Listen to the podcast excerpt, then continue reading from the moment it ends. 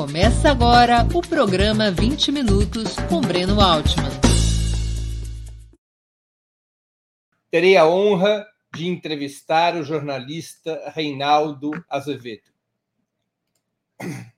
É, crítico ferino dos governos petistas e da esquerda brasileira, atualmente é um dos opositores mais ferrenhos da Operação Lava Jato e do governo Bolsonaro.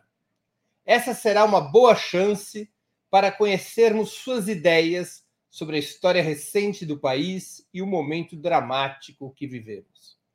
Antes de começar a entrevista, quero agradecer aos que contribuíram com sugestões de perguntas através das redes sociais. Novas questões poderão ser apresentadas durante o programa, nas áreas de bate-papo do YouTube e do Facebook. Bom dia, Reinaldo Azevedo. Muito obrigado pela generosidade de atender o nosso convite. Bom dia, Breno. A honra é minha de estar aqui. É, e só deixar claro que faz tempo que eu não digo bom dia a ninguém, porque eu nunca acordo nesse horário. Mas vou, é, vou, valeu vou a pena. Isso, vou entender isso como uma deferência especial. Uma deferência, uma deferência. É um prazer estar aqui e acho que a gente, mais do que nunca, é, precisa conversar, né? País, país que quer democracia precisa conversar. Reinaldo, você foi um opositor duro dos governos petistas, apoiou o chamado mensalão e o impeachment contra Dilma Rousseff. Quais as razões que te levaram a assumir postura tão crítica em relação à Lava Jato, o principal instrumento do cerco contra o petismo? Veja só, é, as minhas críticas à Lava Jato não vêm de agora, né? O primeiro texto que eu escrevi criticando a Lava Jato e os procedimentos da Lava Jato é de 2014, né? 2015 já estava muito claro que eu considerava que a operação tinha problemas gravíssimos. E o PT já era alvo, né?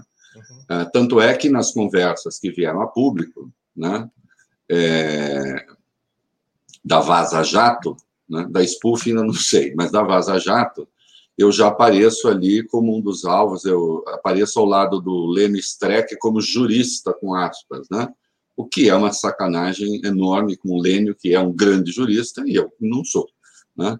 É, mas os críticos já eram muito maltratados ali.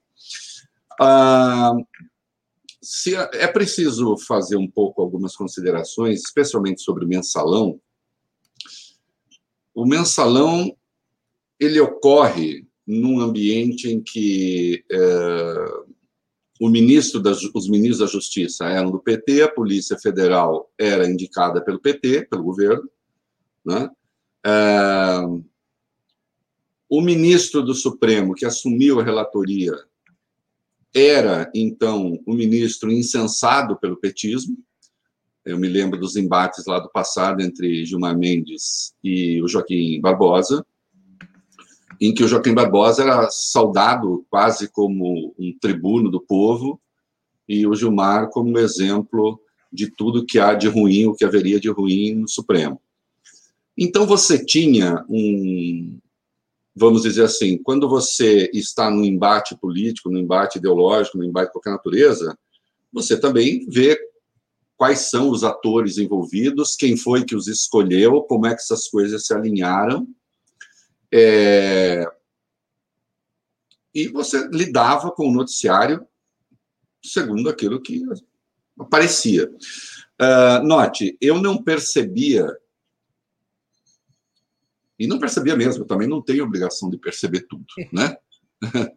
Eu não percebi o mesmo alinhamento e a mesma determinação de transformar, para ficar em marcos de economia política, de transformar a operação numa espécie de ente de razão disposto a governar a sociedade. Entende? Eu não via isso no mensalão ainda. Eu não vi, ninguém via, porque também se fala assim: olha, é, ah, só você não via. Não, mentira. Eu não via ninguém, e, e ninguém via. Né?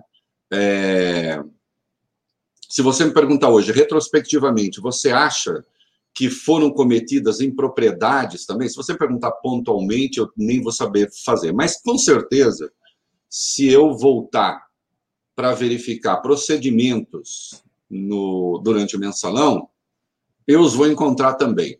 Uhum. Né? Não creio que com a mesma é, organização e método uhum. que se viu durante o Petrolão. Mas no caso forma, talvez de um embrião. Pode ser, pode ser. Eu creio que eu creio que um embrião da Lava Jato, digamos. Um embrião da Lava Jato e também, né, Breno? E eu não quero, veja, entenda, eu, eu não estou disposto a ficar encontrando culpados. A culpa foi uhum. sua, a culpa foi de não sei quem. Não é isso. Uhum. Mas eu me lembro, por exemplo, quando a Eliana Tranquese foi vítima de uma ação da Polícia Federal truculenta uhum. No governo petista, no governo petista. Foi durante o governo petista. Não estou dizendo que houve uma arquitetura. Uhum. Mas ali se criou a ideia da super polícia federal, os homens de negro. E eu me lembro que eu escrevi um texto no site, então, chamado Primeira Leitura, dizendo: olha, eu não gosto dessa ideia é, de haver um ente policial, um órgão policial que tem essas características de sanitização política. Uhum. Eu não gosto disso. Isso não coincide, digamos, com uh, os meus parâmetros liberais. E eu lembro que eu critiquei muito a ação, falei, por que é que uma senhora foi pega de camisola em casa às seis da manhã e só faltava ter um avião é, sobre a casa dela? 60, 70 homens da Polícia Federal. E houve uma declaração que se acha do, do então presidente, dizendo: olha, é assim, os ricos agora também choram. Né? Eu disse: e isso não é bom. Assim, eu tenho a frase máxima, eu tenho a máxima do não defenda a guilhotina que uma hora você entra na fila. Uhum. Né? Então, você, ah, você está culpando o PT? Não, eu estou dizendo que houve, houve um encadeamento de coisas. Ali, ali a Polícia Federal ganhou uma autonomia uhum. é, política. Note que ela tem que ter autonomia funcional uhum. para tocar as suas coisas, sim mas ela começou a ganhar uma autonomia, uma personalidade política uhum. ali, que me pareceu muito ruim já. É... Mas, quando, é, em 2013, eu acho que eu fui o maior crítico que houve das manifestações de 2013 na imprensa. Uhum. Um livro meu da Folha é pau puro, e eu lembro, eu tenho amigos que são conservadores, eu tenho amigos de direita, eu tenho amigos de esquerda, como o Breno, a gente pode não ser amigo, mas a gente tem uma conversa muito franca e boa. É... E dizia assim: larga a mão de ficar criticando, você não está vendo que quem está se danando é a Dilma? Uhum. Eu falei: não, não me interessa se a Dilma está se danando. Eu fiquei furioso quando o Gilberto Carvalho recebeu em palácio os manifestantes de 2013. Eu digo: essa gente está quebrando coisa por aí. Essa gente não pode ser recebida em palácio. Aquele desgaste resultou em dois desastres para o país e também para o governo Dilma. A lei de leniência, a 12.846, uhum. um pouco menos, porque ela é mais técnica, mas. Uhum. E a 12.850, que chamaram lei das organizações criminosas, mas que, na verdade, é lei da delação premiada. Uhum. Foi promovida pelo PT também a Dilma estava um pouco no corner. Eu reconheço as circunstâncias. Veja, o fato de reconhecer as circunstâncias políticas que a levaram a endossar esse negócio, o próprio PT, não impede que eu veja ali um grande desastre. Só que uhum. esse desastre eu registrei no meu blog. Eu tenho texto dizendo: nós estamos entregando o país a duas categorias a partir de agora. Serão os chantageados, que forem pegos na rede e para se livrar vão fazer qualquer coisa. E acho que aconteceu. E os bandidos premiados. Porque a partir daí, à medida que eu pesque um cara que pode ter participado de um monte de coisas, uhum. ele vai selecionar os alvos dele, inclusive os alvos políticos. E quem é que vai determinar os alvos políticos? Ele. Porque, inclusive, está sendo beneficiado por isso. Então, assim, é, se o embrião foi o mensalão, o petrolão ele traz outras características que são muito graves. E se você falar assim, você não acha que no mensalão pode ter havido gente que foi condenada sem prova? Provavelmente sim.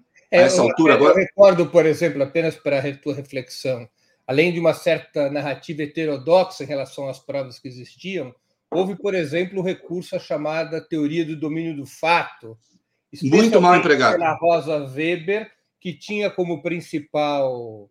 Ela entendia muito pouco de, de direito penal e ela tinha como seu principal assessor um juiz conhecido pelo nome de Sérgio Moro.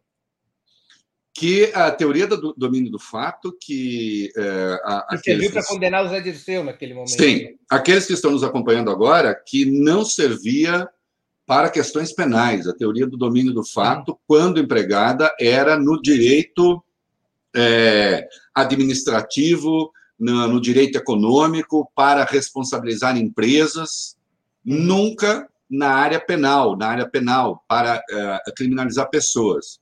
Né? Então, é, para punir pessoas. Né? O próprio autor da teoria diz isso. Então, sim, houve já distorções ali, Agora, note, os registros também, é, insisto, os, os, registros históricos, isso aqui nós vamos ter que um dia recontar claro. essa história muito bem, né? Os registros históricos eram todos deslocados. Note, se, de novo, se pegar lá no meu blog, vamos encontrar. Eu, por exemplo, um dia dei uma pancada no, no, no Joaquim Barbosa, porque o Joaquim Barbosa fez um discurso durante o mensalão em que ele tratou os advogados de defesa quase como criminosos. Advogados de defesa eram partícipes do crime. Uhum. Isso durante um bom tempo houve também. Eu disse: opa, peraí, advogado de defesa é advogado de defesa.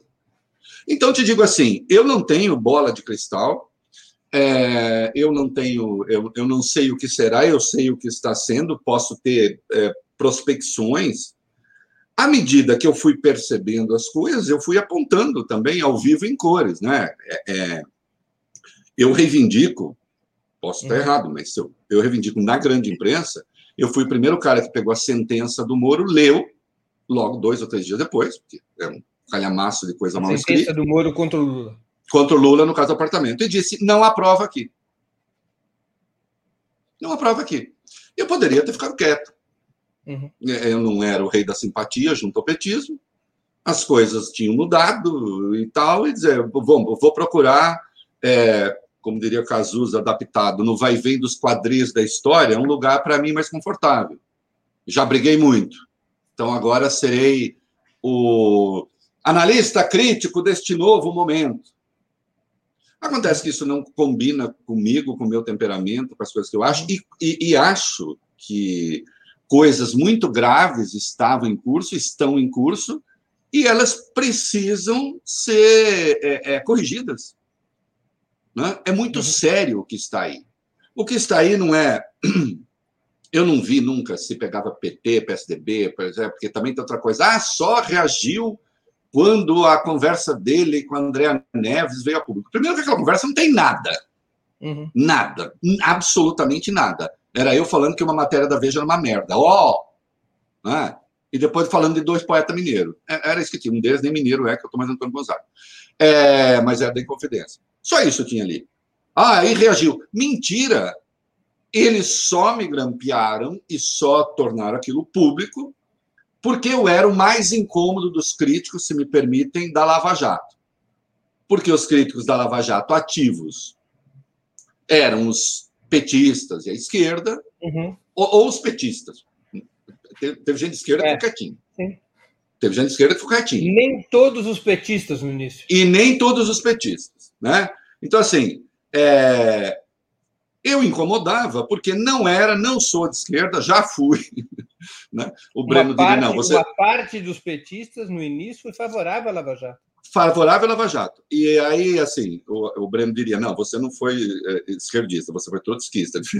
é verdade. Mas, é, então, eu era o crítico que incomodava, porque não era petista, tinha batido muito no petismo, é verdade, e disse: não é aceitável isso aqui, como não era aceitável a condição coercitiva do Lula, como não era aceitável ficar prendendo as pessoas até que elas confessassem. Eu acho assim, eu trato com muito cuidado isso, porque eu não quero banalizar a coisa da tortura, uhum. mas o mecanismo estrutural da prisão preventiva à espera da delação é a mesma da tortura. Claro. Você, você mantém alguém refém submetido a condições desagradáveis, é claro que a tortura é, é de uma agressividade inominável, mas sim à espera de que a pessoa diga aquilo que você quer. Com a diferença ligeira, ou nem tão ligeira, porque, enfim, porque geralmente o torturado, mesmo que falasse o que queria. de esquemas de sequestro físico com ofertas de recompensas financeiras. De recompensa. Nós vimos agora recentemente, vazou uma conversa da Spoofing com Bendini, ex-presidente do Banco do Brasil, o Deltan Dallagnol dizendo, é, é, ele preso, falar, ó, vai ficar aí, meu filho, e depois transferiram, eles o transferiram para um presídio em situações muito mais é, é, gravosas do que a, a, aquele em que ele estava, ele decide fazer delação e tem o Deltan Dallagnol comemorando alguma coisa na linha. Olha aí o que a prisão não faz. Não, além de legalizarem vêm... recursos criminosos para quem topasse fazer delação primeira. E aí eles vêm com a é conversa. de lavagem de dinheiro, né? Aí eles vêm com a conversa picareta de que ah, a maioria das delações das pessoas é, em liberdade. É que são tantas as delações, tal. agora, a, aquelas das pessoas em liberdade foram delações irrelevantes. As delações relevantes foram é, é, combinadas com as pessoas presas. A verdade é essa, uhum. com as pessoas presas, havendo uma administração é, política da questão. O caso do Palocci é o mais escandaloso deles. E depois, claro, quando você tem uma organização como essa, que, com a devida vênia, é uma metáfora, senhores da Lava Jato, porque o uhum. tempo se encarregará e deixaremos para também as pessoas que forem apurar, que às vezes têm características de organização criminosa, uhum. Eles se dividem também entre eles. Então, a delação do Palocci, por exemplo, o Ministério Público não queria, achou que não tinha novidade. A Polícia Federal aceitou fazer a delação. Esta delação é, começa a ser feita ali nos bastidores, mas um um depoimento do Palocci, como nós sabemos, foi liberado para Sérgio Moro uma semana da eleição. Uhum. Né? Então, é, há ou não há uma arquitetura política? Eu comecei a apontar essa arquitetura política. Uhum. Né? Ah, onde é que eu posso ter alguma divergência com o PT aí? Eu, sim, o PT foi o eixo da coisa toda, porque o PT estava no poder. Uhum. Mas a Lava Jato é uma ação muito mais nefasta, até porque é uma ação contra a política. É uma, é uma ação de substituição da política por aquilo que até hoje empreguei de novo a expressão na minha coluna na Folha, é pelo que eu chamo de partido da polícia, de papol. Né? O partido da polícia que junta Ministério Público, setores do Judiciário, da Polícia Federal, que resolvem se assenhorear da vida pública. Sim, um voto, né? e sem um voto, sem ser votado por ninguém. Não é aceitável isso, e, obviamente, isso nos levou a Bolsonaro, porque isso levou à destruição do ambiente político. Eu apontava isso já, né? E acho que todos nós, independentemente de coloração partidária, de é, viés ideológico, de corte, não sei o temos de repudiar isto como princípio. Né? Você não pode ter um ente de razão que administra a sociedade é, e que, então, ele tem as virtudes é, de, de uhum. pensar o futuro. Né? Uhum. É, isso não é aceitável, isso não dá certo, isso dá nesse desastre que está aí. E eu noto que já, não é de agora, né? A arquitetura pela campanha do Sérgio Moro à presidência já faz tempo, e ela está sendo ressuscitada agora. Né? Ela está sendo ressuscitada. Deixa eu fazer uma questão aqui, ainda nesse tema.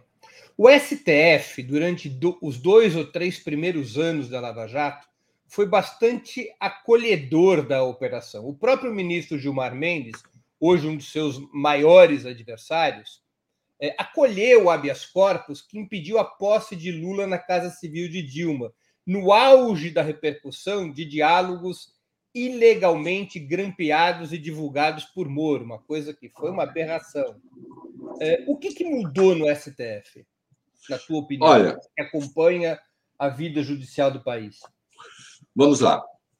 Neste caso em particular, e o Gilmar já destacou, reportagem do Intercept demonstrou que o Sérgio Moro manipulou esses diálogos. A manipulação que eu digo não é a gravação ilegal, porque ela foi feita num período ilegal, né? Quando ele, ele próprio é, já não era naquele período, e ele divulgou sem autorização do Supremo uma conversa da presidente. Só que ele divulgou uma conversa selecionada. Aquilo estava fora de um conjunto de outras conversas que distorceu absolutamente o sentido daquilo. Né? Uh, note, ainda que aquilo não tenha sido usado como prova, você tinha uma situação de fato de uma conversa que sugeria que a nomeação tinha o objetivo apenas de livrar o presidente de uma eventual ação, o ex-presidente de uma eventual ação da Polícia Federal. Uhum. Então, eu acho que, tecnicamente, a decisão do Gilmar, e não sei, ah, sempre justifica Gilmar. Às vezes a gente discorda. É, eu acho que, tecnicamente, é compreensível que ele tenha liberado, mas já disse as circunstâncias, já criticou duramente a Lava Jato por isso. Ah, mas a prova é legal, ele não poderia ter usado aquilo. Bom, vamos tomar cuidado com esse argumento, porque senão nada do que se conhece dos hackers também a gente pode considerar. Uhum. Porque também a captação é ilegal. Silvia, você não acha que havia ainda naquele momento um sentimento na Corte Suprema, que incluiu o próprio Gilmar, de uma havia. Certa... Havia. havia. Não, não se, tem, e não, e não se conhecia, e não se conhecia, e não se conheciam é, é, é, detalhes da operação ainda. É, veja, eu já tinha uma posição muito mais crítica do que a dele, mas é compreensível que eu a tenha é, na condição de jornalista. Agora, note, Breno, era um Supremo majoritariamente já indicado pelo PT. Não estou dizendo que os ministros devessem ser petistas ou, ou, ou, ou simpáticos ao PT, uhum. né? Mas, assim, é, ficaria muito difícil alguém como Gilmar liderar uma posição ali, ainda que ele tivesse essa concepção, quando ministros indicados pelo PT eram absolutamente receptivos à operação. Eu me lembro que o Lula foi mantido preso por 6 a 5 é, em 2018, e cinco dos seis votos que mantiveram o Lula preso foram dados por ministros indicados pelo PT. Se houvesse uma arguição de suspeição feita pela defesa do Lula, impedindo de votar todos os ministros indicados pelo PT, afinal foram indicados pelo PT, o Lula tinha o habeas corpus aprovado. exato, porque assim, e, e dos cinco que votaram uh, pela, para que ele saísse da cadeia, três não eram indicações petistas. Só, uhum. duas, só duas eram.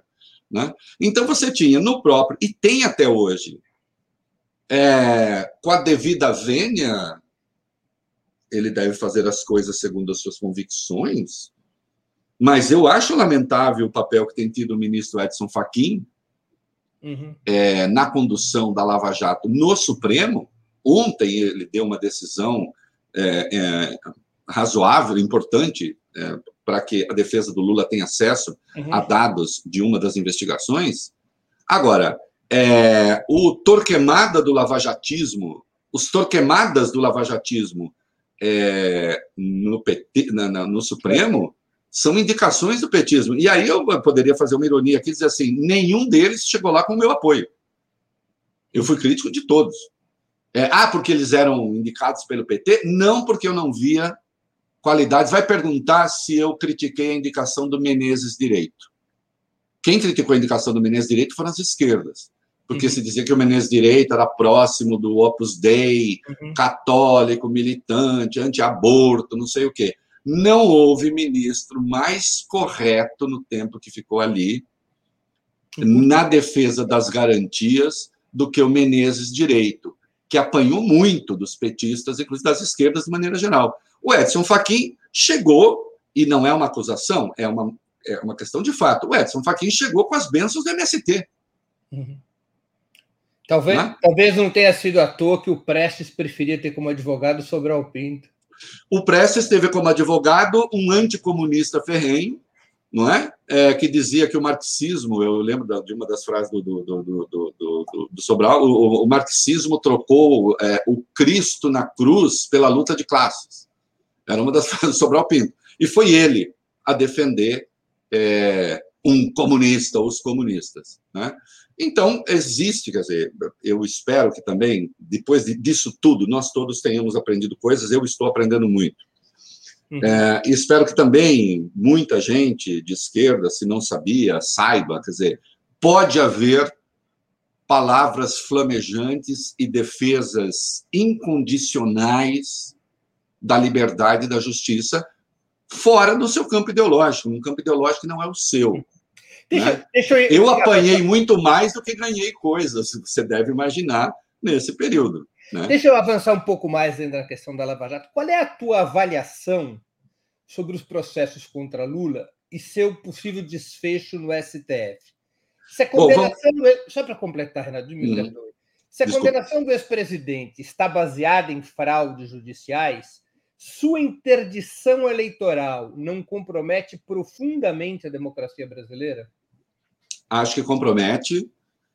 Vai ter de seguir o ritual é, legal, porque não poderia ser de outro modo. Então vamos lá. O que, que nós temos em julgamento hoje a coisa mais urgente, mais imediata. É a suspeição do Sérgio Moro via habeas corpus na segunda turma.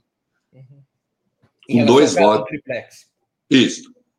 Com dois votos já dados, ministros indicados, um deles pelo próprio Lula. Né? Carmen, é Carmen Lúcia, Lúcia, e Edson Carmen Lúcia e Edson Fachin. É, que, que, ainda podem rever. Enquanto o julgamento está uhum. aberto, eles podem rever o voto. Espero que o façam porque os dois votos deles foram dados antes de vir a público as conversas, de vir a público as conversas do, do, do, do Intercept, da Vaza Jato, uhum. e antes da Spoof. Né? É, não servem como provas para acusar, mas servem como evidências para a favor do réu. Né? Uhum. Então, neste caso, o, é, a suspeição me parece arreganhada antes já de Vaza Jato, já era. Uhum. Né? Uh, então, tem isso. Não existe efeito extensivo para habeas corpus. Então, é, uma vez decidida a suspeição do Moro nesse caso, vale para esse caso, essa condenação está anulada e as coisas voltam para o Ministério Público se quiser recomeçar uhum. Pedir investigação outra vez. Uh, obviamente, o Sérgio Moro atuou no outro processo que também torna o Lula inelegível uhum. que é o do sítio. Como ele já tem a condenação em segunda instância, pela lei da ficha limpa, ele está inelegível. Que foi um caso julgado pela juíza substituta Gabriela. Pela Gabriela Hart, mas quem, quem fez a instrução foi o Sérgio Moro, uhum. quem recebeu foi o Sérgio Moro. E, bom, não foi nem, eu diria, do ponto de vista. É, olha, juíza, não se zangue, mas do ponto de vista da autoria né, da sentença, nem dela é a sentença. Ela podia ela copiou. ser acusada de plágio. Ela copiou, ela já levou pito, aliás, mais duas vezes por esse hábito. Né?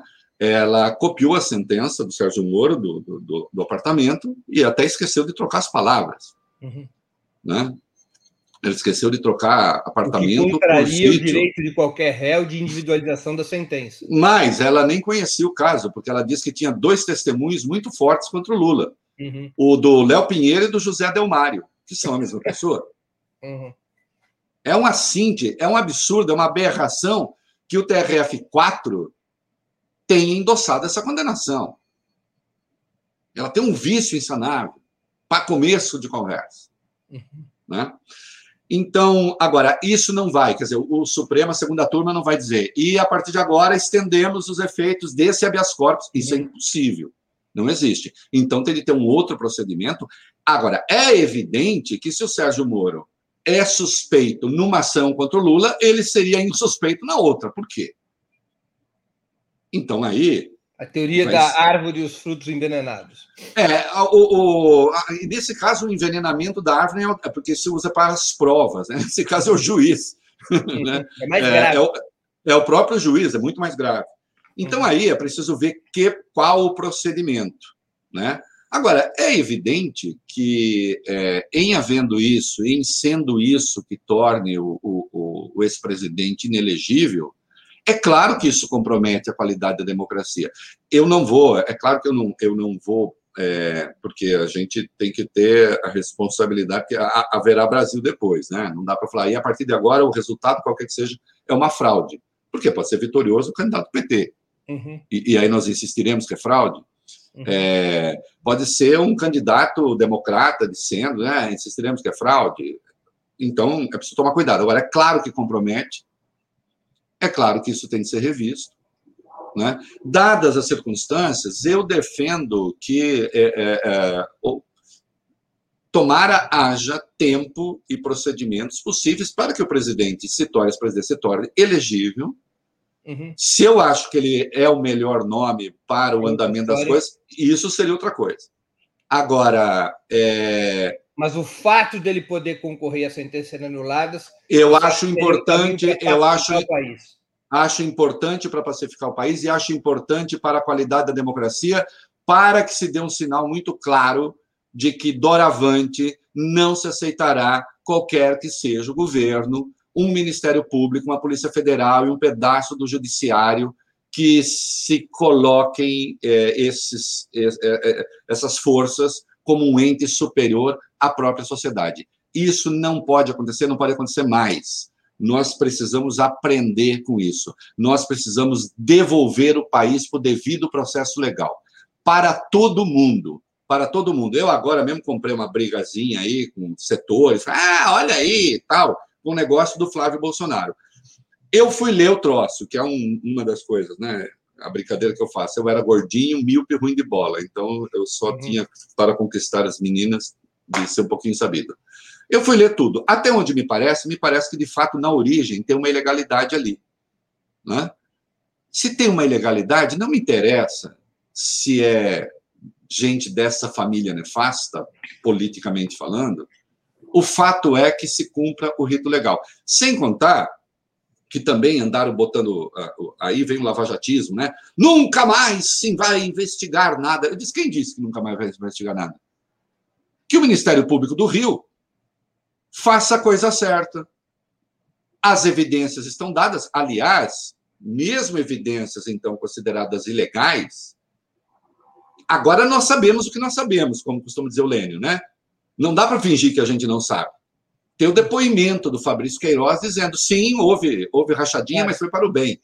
Né? É. Então, o Ministério Público que, que peça de novo a investigação. É. A mesma coisa em relação ao Lula. Ele não estará sendo absolvido, não é uma sentença absolutória. Se o Ministério Público julga ter elementos para pedir investigação, que peça, mas que se faça dentro da lei, não fora da lei. Uhum. Ela, deixa eu mudar um pouquinho de assunto é, e olhando com um olhar sobre o passado, mas que repercute sobre o presente. Quando a direita tradicional ou liberal, como você mesmo se reivindica, acolheu a tese do impeachment, que aos olhos da esquerda é um golpe de, foi um golpe de Estado. No início, não você, mas majoritariamente essa direita tradicional abraçando-se, abraçou-se a tese, Lava, a Operação Lava Jato, com um pretexto extremamente frágil, as chamadas pedaladas fiscais, não houve nesse momento a, a quebra do pacto com a soberania eleitoral? Não se abriu as portas para o caos institucional atual e para a ascensão posterior do lavajatismo? Olha, o, o lavajatismo já tinha ascendido, né? É, não foi posterior, ele já tinha ascendido. É, ele já tinha ascendido é, mas com o impeachment o, ele ganha um outro. Sim, ele ganha, um, ganha uma outra, outra dimensão. Ascendido aí para quem entrou agora com um SC. né? O lavajatismo teve um peso grande na mobilização do Teve, teve. Teve um peso grande. A divulgação do grampo teve um peso grande na mobilização, tinha dado uma refreada. Né? É, sim. Olha, o Breno, eu não gosto muito dessa tese, porque senão é, fica parecendo que é, se houvesse condições de, de, uma mobilização grande contra o Bolsonaro, com crimes evidentes, este sim, e também se diga a meu respeito, né? Eu, antes do Bolsonaro fazer 90 dias no poder, eu escrevi uma coluna na Folha dizendo ele já cometeu seis crimes de responsabilidade. Uhum. Uh, acho que o crime de responsabilidade ali do ponto de vista técnico, estava dado. Onde é que a minha análise, no caso da Dilma, mas onde é que a minha análise talvez divirja um pouco da, da coisa da esquerda? Ali, as condições de governabilidade já estavam se perdendo. Porque o impeachment ele tem uma dupla face. Ele tem uma face que é política, ele tem uma face que é jurídica. A face jurídica, ele é um pretexto. Quando eu digo um pretexto, não é um pretexto ilegítimo. Uhum. É, ele é uma condição necessária, mas não suficiente para o processo de impeachment. O processo de impeachment se deu e a condição suficiente e a, e a condição suficiente se deu com a perda é, do, do, poder político da presidente de liderar. Né? É, a Dilma chegou a ter a maior base política da história do Ocidente, como eu brinco, né? É, ela tinha uma base superior à do Lula o arco de poder. Uhum. É, o Centrão, que hoje está aí com o Bolsonaro, o Centrão estava no governo, aliás, estava desde o governo Lula, com toda a distribuição dos cargos, tudo, tudo certinho. Mas a presidente perdeu. É, veja, se ela tivesse um terço da Câmara mais um, aquilo não teria prosperado. Né? Se ela tivesse um terço do Senado mais um, 28 senadores de 81 e ela não teria sido empichada. Né? Então, é preciso ver também o que levou à corrosão do poder político e da influência política da presidente. Claro, não sou nenhum ingênuo. O petismo, durante um tempo, pareceu, e muitos dos petistas assim se comportavam, mais eterno poder do que os diamantes. Né? Então, era uma arquitetura poderosa. À medida que há essa fragilização política, à esteira de uma fragilização econômica importante, né? então aqui vamos pensar nos marcos de economia política. Você vê se deteriorar um, um, um, no, no, poder um partido, é, uma, uma arquitetura de poder, e é claro que se aproveitaram os adversários dessa circunstância. Agora, não vou fugir ao, núcleo da sua pergunta. Será que a direita liberal é, sabia ou tinha noção das consequências de um processo como esse? Eu acho que não, porque também essa antevisão histórica ninguém tem muito. Né? Quer dizer, é, a posteriori é relativamente fácil você falar assim, ali foi o ovo da serpente. Eu acho que o ovo da serpente é anterior. Uhum. Mas, de qualquer modo, tinha-se como referência, por exemplo, o impeachment do Collor. Foi uma outra. É, foi um outro grupo que fez, digamos assim. Né? Uhum. Ali, a, a, a, ali a liderança pró-impeachment foi da esquerda, capturando setores uhum. do centro e da direita. E se fez o uhum. impeachment. E foi bom para o país, evidentemente. Né? Neste caso, quem liderava. Houve um congelamento aqui, vamos ah, descongelar. A era direita, era direita buscando capturar setores da esquerda não, mas do centro sim, e até alguns um pouco progressistas um pouco entraram uhum. nesse negócio. Talvez se imaginasse que, bom, com certeza os adversários do PT viram nisso a derrocada do partido e tal. Agora, tem uma coisa aí, né? Com a Lava Jato, sem dúvida nenhuma, atuando o tempo inteiro né, para desestabilizar o governo, sim, também. E com o judiciário, infelizmente, absolutamente é, cordato com a Lava Jato. Sim, mas nessas circunstâncias com uma visão histórica, evidentemente, com o que você reflete hoje, é, o impeachment não acabou sendo. Foi um erro. Foi um erro. Foi um erro. Uhum. Foi um erro. Você não acha que o Instituto do Impeachment, para o bom funcionamento do presidencialismo brasileiro, não deveria ser substituído por um mecanismo de recall presidencial e acabar com essa história de impeachment? É, eu, eu acho que a gente tem que acabar com o presidencialismo. Aí a gente talvez. Tá bem, mas esse é um sistema de é... plebiscito em 93, vai ser é, difícil é, mudar. Eu, eu, eu, acho, eu acho que o recall, eu acho que o recall ele é também desestabilizante, porque mais ainda, né? Porque você aí sim você joga, porque aí você, você perde o filtro, né? Eu sou, uhum. eu sou assim. Eu, eu sou completamente, com algumas exceções e guardadas as circunstâncias da época, mas eu tenho assim a visão que tem o, o, os, os, textos do federalista do Médici em particular. Eu acredito muito na Assembleia como um filtro para conter as paixões. Né?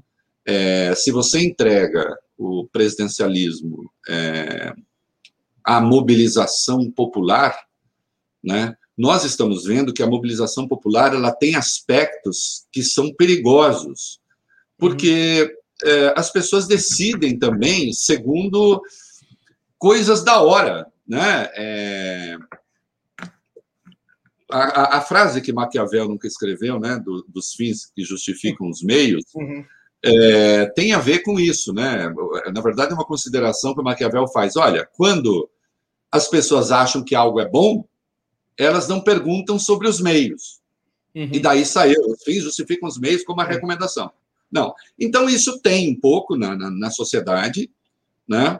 É, eu temo muito por, esses, por essas vagas de opinião, né? É, vagas de opinião que acabam convencendo muitas vezes o parlamento, que deveria ser um pouco infenso a isso, e o judiciário, sobretudo, deveria ser. Então, se hoje nós temos, só tendo aí esse mecanismo da Lava Jato, esse mecanismo publicitário da Lava Jato, se você tem isso hoje, e você já, isso já tem essa importância que tem no Supremo e no Parlamento, eu imagino se você, assim, olha, nós vamos fazer um processo para substituir o presidente o presidente ficaria impedido, por exemplo, de tomar uma medida que eventualmente fosse algo impopular, uhum. mas que fosse eficiente dentro dos marcos da uhum. democracia.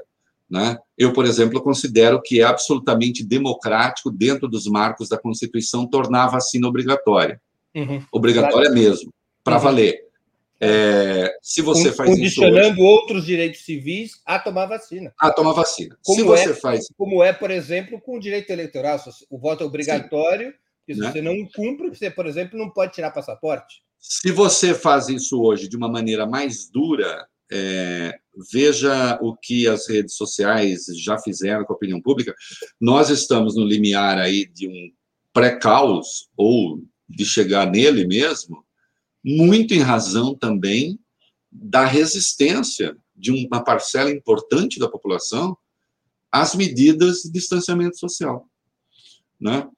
Então, eu não gosto dessa ideia. Né? Eu não gosto dessa ideia do recall. Eu tenho, eu tenho dificuldades de lidar com democracia plebiscitária, uhum. porque eu acho justamente que você tira esses filtros necessários botar a bola no chão né? É, você tem sempre uma população extremamente mobilizada e mobilizada, como diz Maquiavel, na, na base da paixão daquilo que ela pode considerar bom naquela hora. E, e, e, é compreensível que assim seja. É, ninguém é obrigado, as pessoas não, as pessoas não passam a vida delas. É, bom, agora eu vou pensar, deixa eu ver, segundo os marcos da economia política, do, do que as coisas não são assim. Né? As coisas não são assim. Nesse sentido, eu acredito na boa teoria das elites, que eu acho que nenhuma esquerda é, é, a, a, critica. Né? É, a, a, boa teoria das elites é, recomenda. Água, viu? Oi? Eu estou tomando água. Ah. É, a boa teoria das elites recomenda que é, você esteja sempre atento àquelas que são as necessidades das pessoas, mas que pense no conjunto da sociedade para fazer as boas escolhas. É por isso que eu acredito muito na representação. Uhum. Por isso que eu quero que a gente tenha um regime parlamentarista no Brasil, é, porque aí sim, né, eu acho que as forças da sociedade podem estar devidamente representadas fora da perspectiva de um demiurgo que eu acho que tem feito muito mal é, aos países que uh, seguem o presencialismo.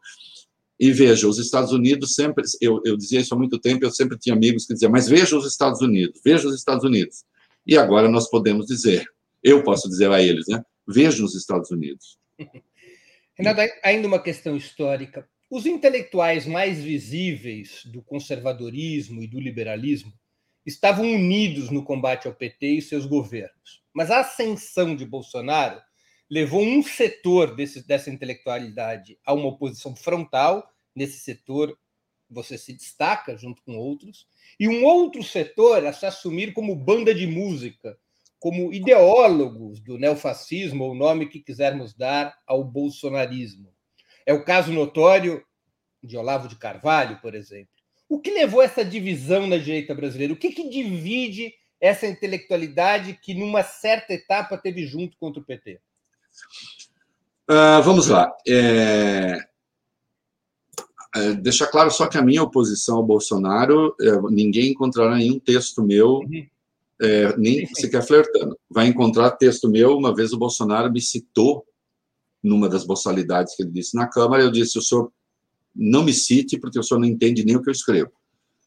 Né? É, acho as suas coisas abomináveis.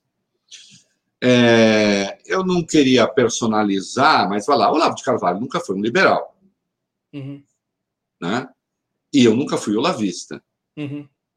Mas havia Nós... um certo entendimento. Havia, não, havia. Havia, e eu, eu, eu digo até hoje: Olavo é uma pessoa notavelmente inteligente. É uma concessão que ele jamais me fará, mas não tem importância. Eu não dependo do que os meus inimigos pensam de mim para que eu pense algo deles, né? Uhum. Ou adversários. Ele é uma pessoa notavelmente inteligente, ele tem considerações é, relevantes. Ele tem um excelente livro sobre Schopenhauer, por exemplo. Uhum. É, ele tem um excelente livro sobre Aristóteles, por exemplo. Agora, liberal nunca foi, né? É, e outros tantos que, que, que até então pareciam ser liberais, liberais não eram. Eram e se revelaram reacionários. Desculpe, não há, não há, não há como sustentar o apoio a Bolsonaro e a sua postulação sendo um liberal. Então, isso eu deixei muito claro, não, não vou ficar declarando voto, uhum. mas deixei claro à época e a qualquer tempo, não, vote, não votei, jamais votaria e não votarei. Não me importa quem esteja do outro lado. É, a ideia de que, bom, dos males o menor, né? Não, eu nunca achei que fosse um mal menor. Eu nunca achei que fosse um mal menor. Eu achava que era justamente um mal maior. Até porque, Breno, aquelas coisas, aqui até vem da biologia, né? Tá aí o coronga, né? Aquelas coisas que têm terminais ligadores com aquilo que você pensa, mas que corrompe aquilo que você pensa, é o pior de tudo. É o pior de tudo, é pior do que o adversário claro. Entende?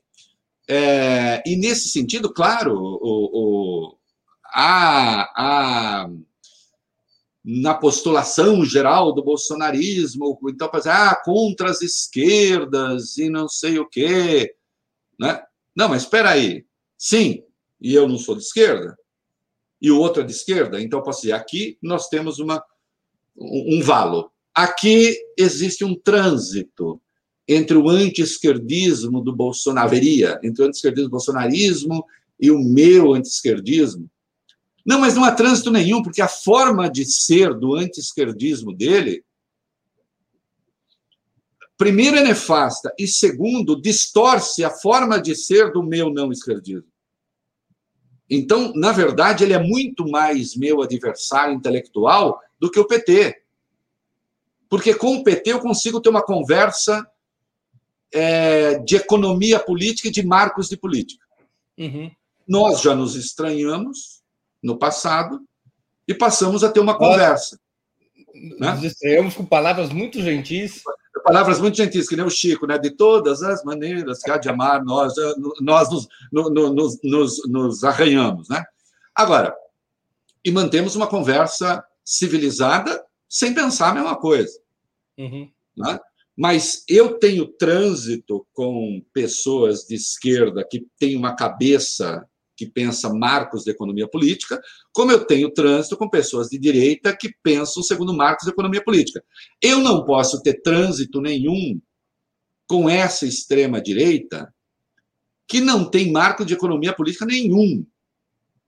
a não ser o rancor, a truculência, é, a, o atendimento a, ali a, de, de reivindicações essas ou aquelas de setores da elite absolutamente irresponsáveis, porque é uma irresponsabilidade achar que este senhor, como foi, achar que esse senhor poderia conduzir o Brasil a algum lugar razoável. E sem contar, né, é, que eu vi agora a crise da Petrobras, eu até brinquei, eu falei, assim, teve um dia que o, o Bolsonaro parecia uma mistura de Monteiro Lobato com o PCO, né? Falando sobre a Petrobras. É... Ah, então você acha que o, o combustível deve. Não, eu não. Eu acho que a Petrobras tem que fazer a sua coisa, a, a, a política econômica do, do, Paulo Guedes é que é um desastre. Né? Então, é claro que não poderia o combustível subir 27% em um mês e 15 dias, o diesel, sem que isso houvesse uma pressão e sem que o governo tenha tido resposta nenhuma. Uhum. Né?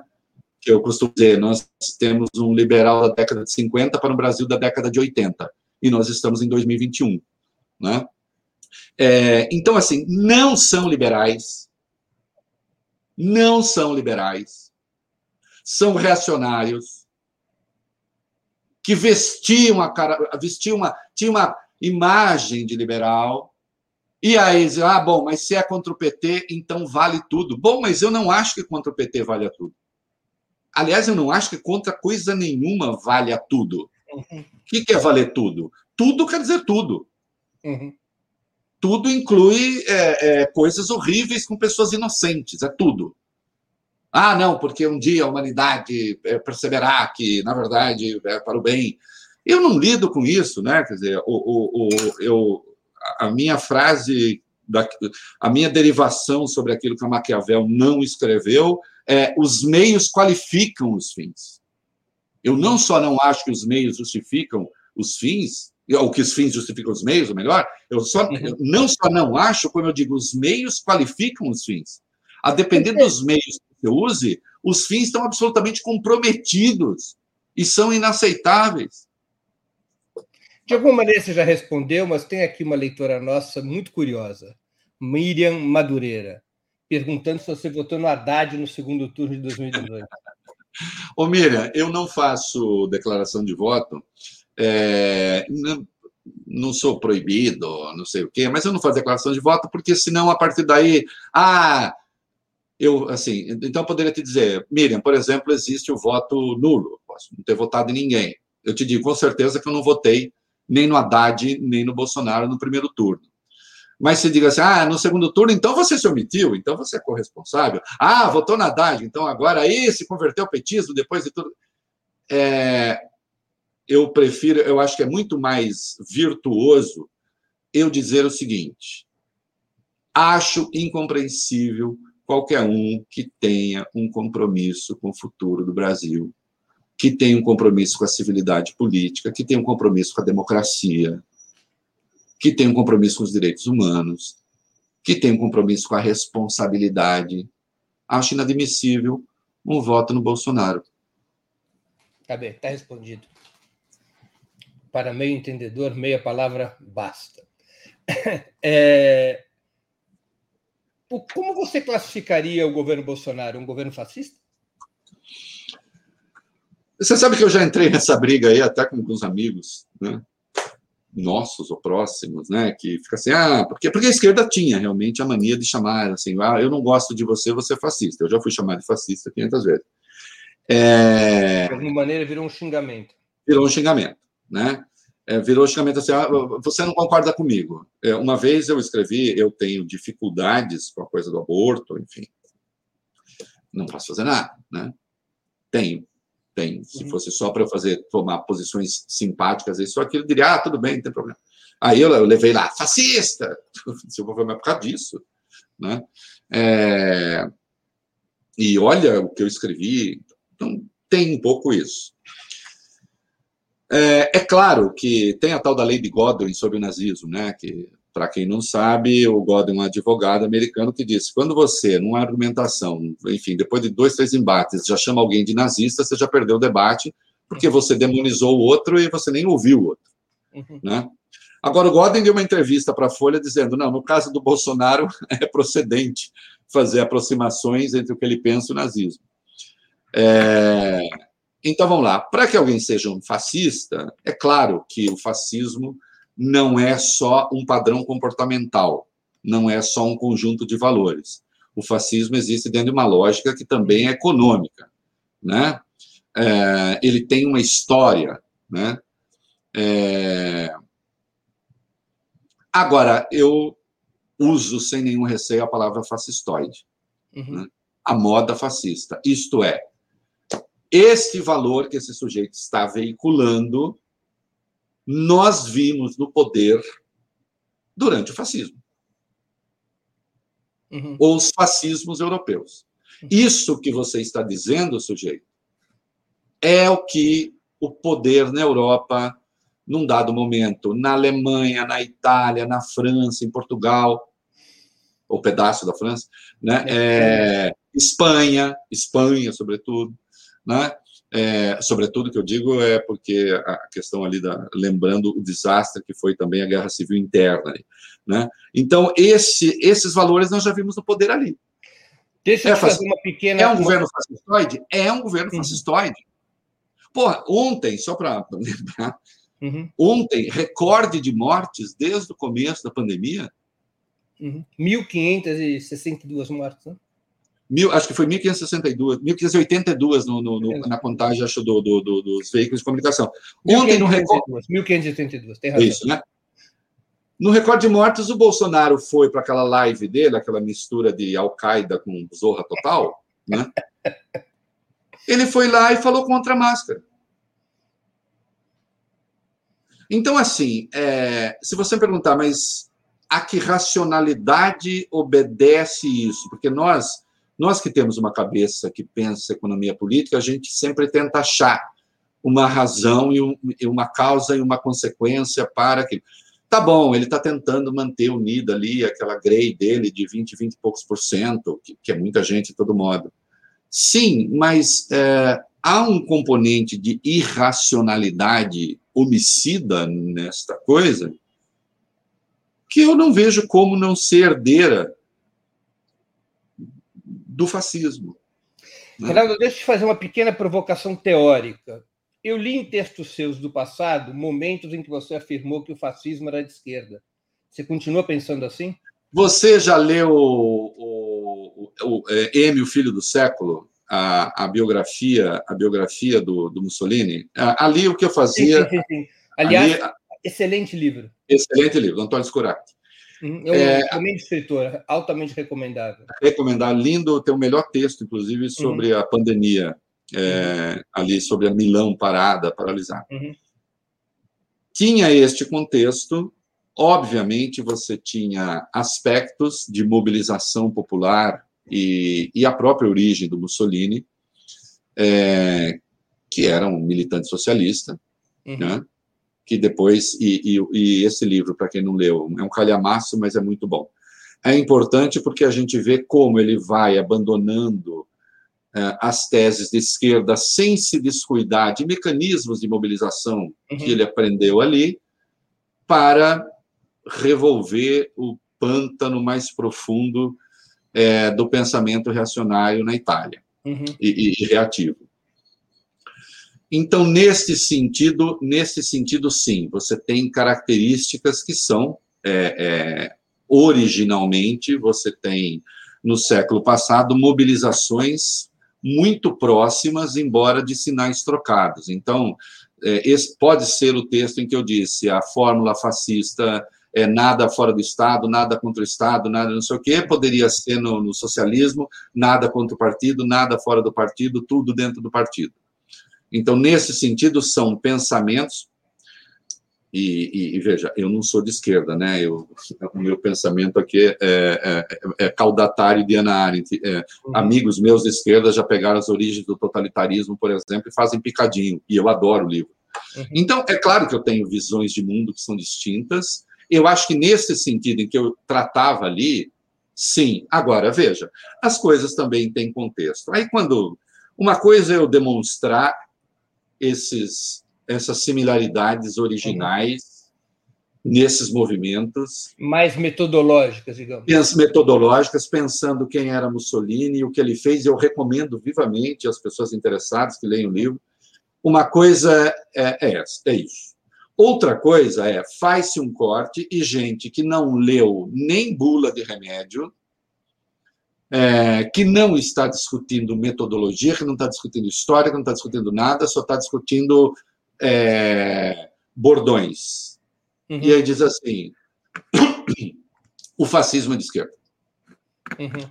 É, o fascismo é de esquerda, mas peraí, o fascismo é de esquerda quer dizer exatamente o que na cabeça dessa gente? Né? Quer dizer que o fascismo prega o poder popular, quer dizer que o fascismo é, prega a socialização dos meios de produção, quer dizer que o, o fascismo o fascismo acha que tudo deve ir para um partido, é o partido que deve controlar a sociedade, ou então você pega vertentes da moderna esquerda, é, o fascismo era o que? O fascismo era tolerante com a diferença, era tolerante. Aí não dá, quer dizer, então, é, obviamente, é, estamos tratando de coisas diferentes, uhum. né? De coisas diferentes. Que haja identidades é, no século passado entre aquilo que eu chamo de totalitarismos, e que um esquerdista certamente não adota essa, essa terminologia, e eu compreendo que não, entende? Uhum, uhum. eu quero continuar a conversar com eles. Né? É. Eu quero ser assim, o, pela, não, nem eu ia falar uma coisa, mas aí eu já sei que eu me distorcer, então não vou dizer. Mas eu, eu tenho uma referência de intelectual que conversava com todo mundo e nunca justificou a truculência, que é o Raymond Aron, na França. Uhum. O Raymond Aron nunca justificou a truculência. Uhum. Tinha embates homéricos com, com Sartre, por exemplo, uhum. dentro de uma visão é, liberal. conservadora, liberal, uhum. sem nunca ter flertado com a truculência. Uhum. Né? E eu acho que com a truculência nunca. É, é, com a truculência, com o militarismo. Eu devo ser o cara que mais bate um mistério, um mistério que a todos nos envolve hoje. Como é que você explica que o Bolsonaro, com toda essa truculência, com 200, mais de 250 mil mortes, com a vergonha internacional que o país passa, com a falência econômica e social, ele preserve ainda, como núcleo duro do seu eleitorado, um quarto do país? É, é, a pergunta é a resposta de alguns milhões de dólares, né? Você brincaria. Vamos lá, eu posso fazer aqui algumas reflexões. E eu não quero que ninguém fique bravo, tá? Mas é, parte do segredo de Lula, independentemente das escolhas que ele fizesse de economia política, da organização partidária, do não sei o quê, do seu horizonte, que eu reconheço sim, é um horizonte igualitarista, que abriga pessoas e tal.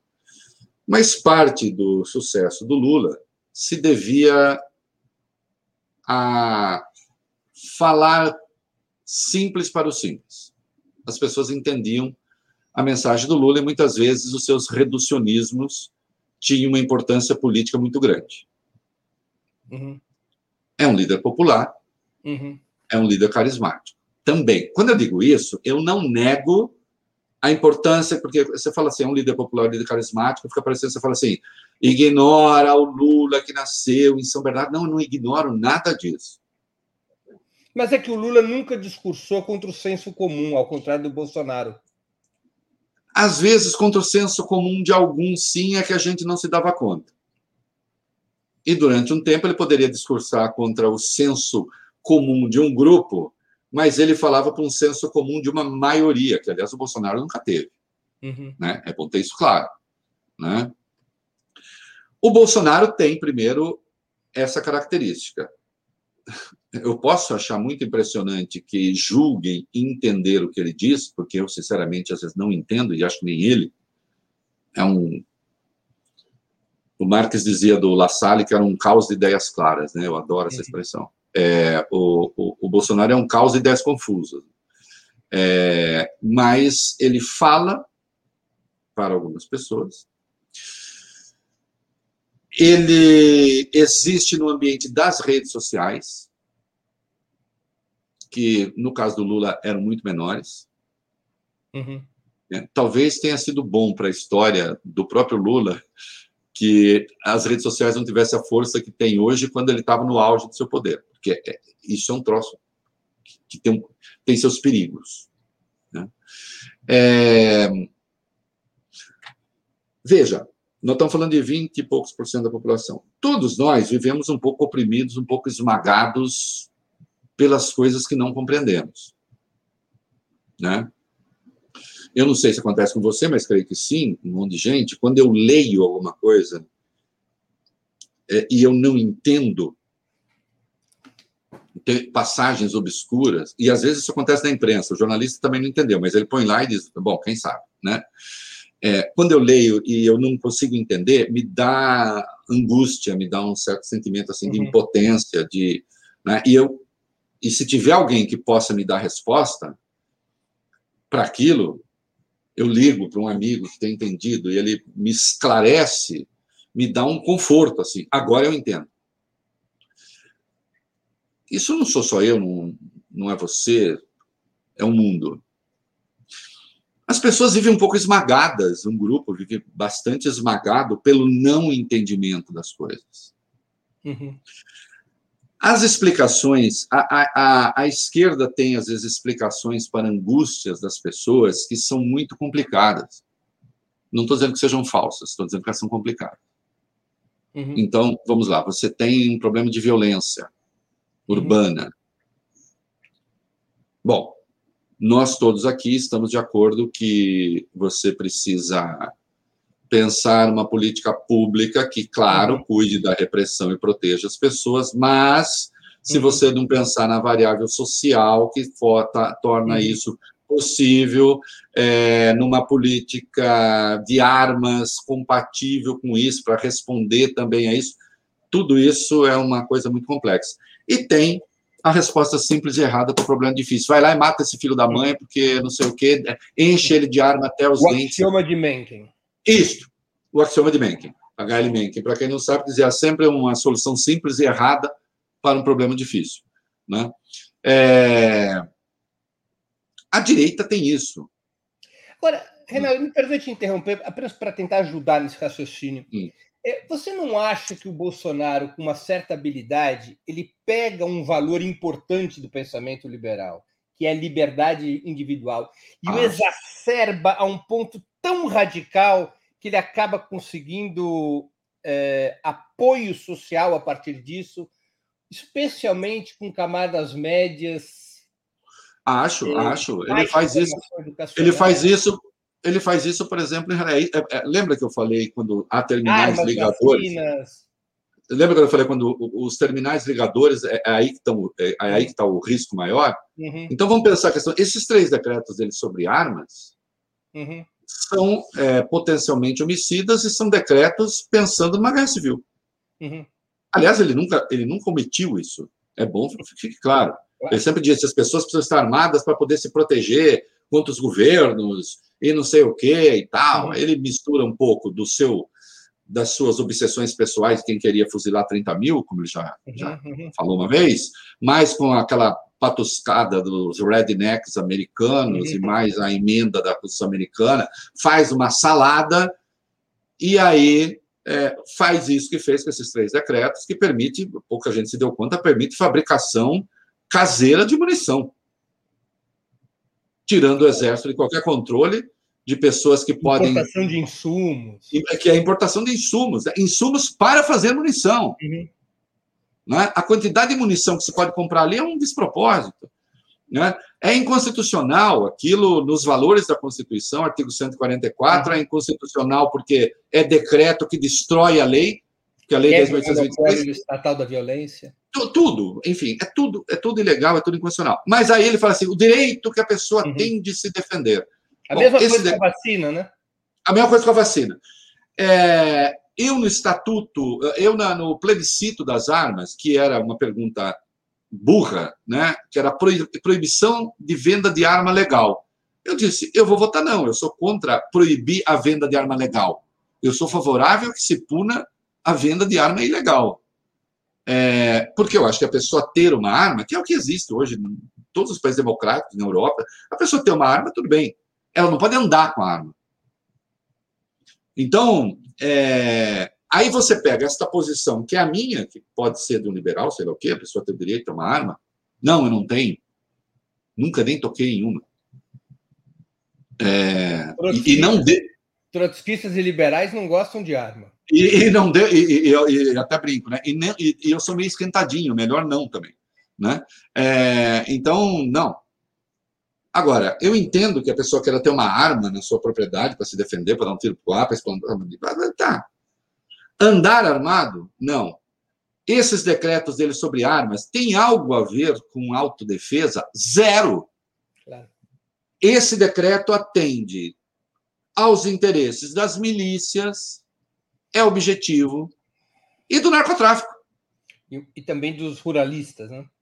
E dos ruralistas, mas dos ruralistas, assim, acho que você tem, embora exista coisa, mas isso hoje já tem dentro da propriedade, você já tem seguranças armados. Sim, são uh, mais atrasados do Legais ou ilegais. Agora, é, isso acho que muda pouco. O que muda muito com esses novos decretos é que hoje, por exemplo, o Exército tem de ter o registro das pessoas que podem comprar 60 armas. Isso já estava no decreto. Uhum. Metade delas, armas de uso controlado. Uhum. Né? Agora não precisa mais. Ele acabou com o rastreamento de armas uhum. legais. Então eu, é, o fulano X, pode ser um laranja que vai comprar 60 armas, inscrito como um CAC, caçador, colecionador uhum. e atirador, colecionador, atirador e caçador. Ele se inscreve como um CAC, aliás, cresceu brutalmente né?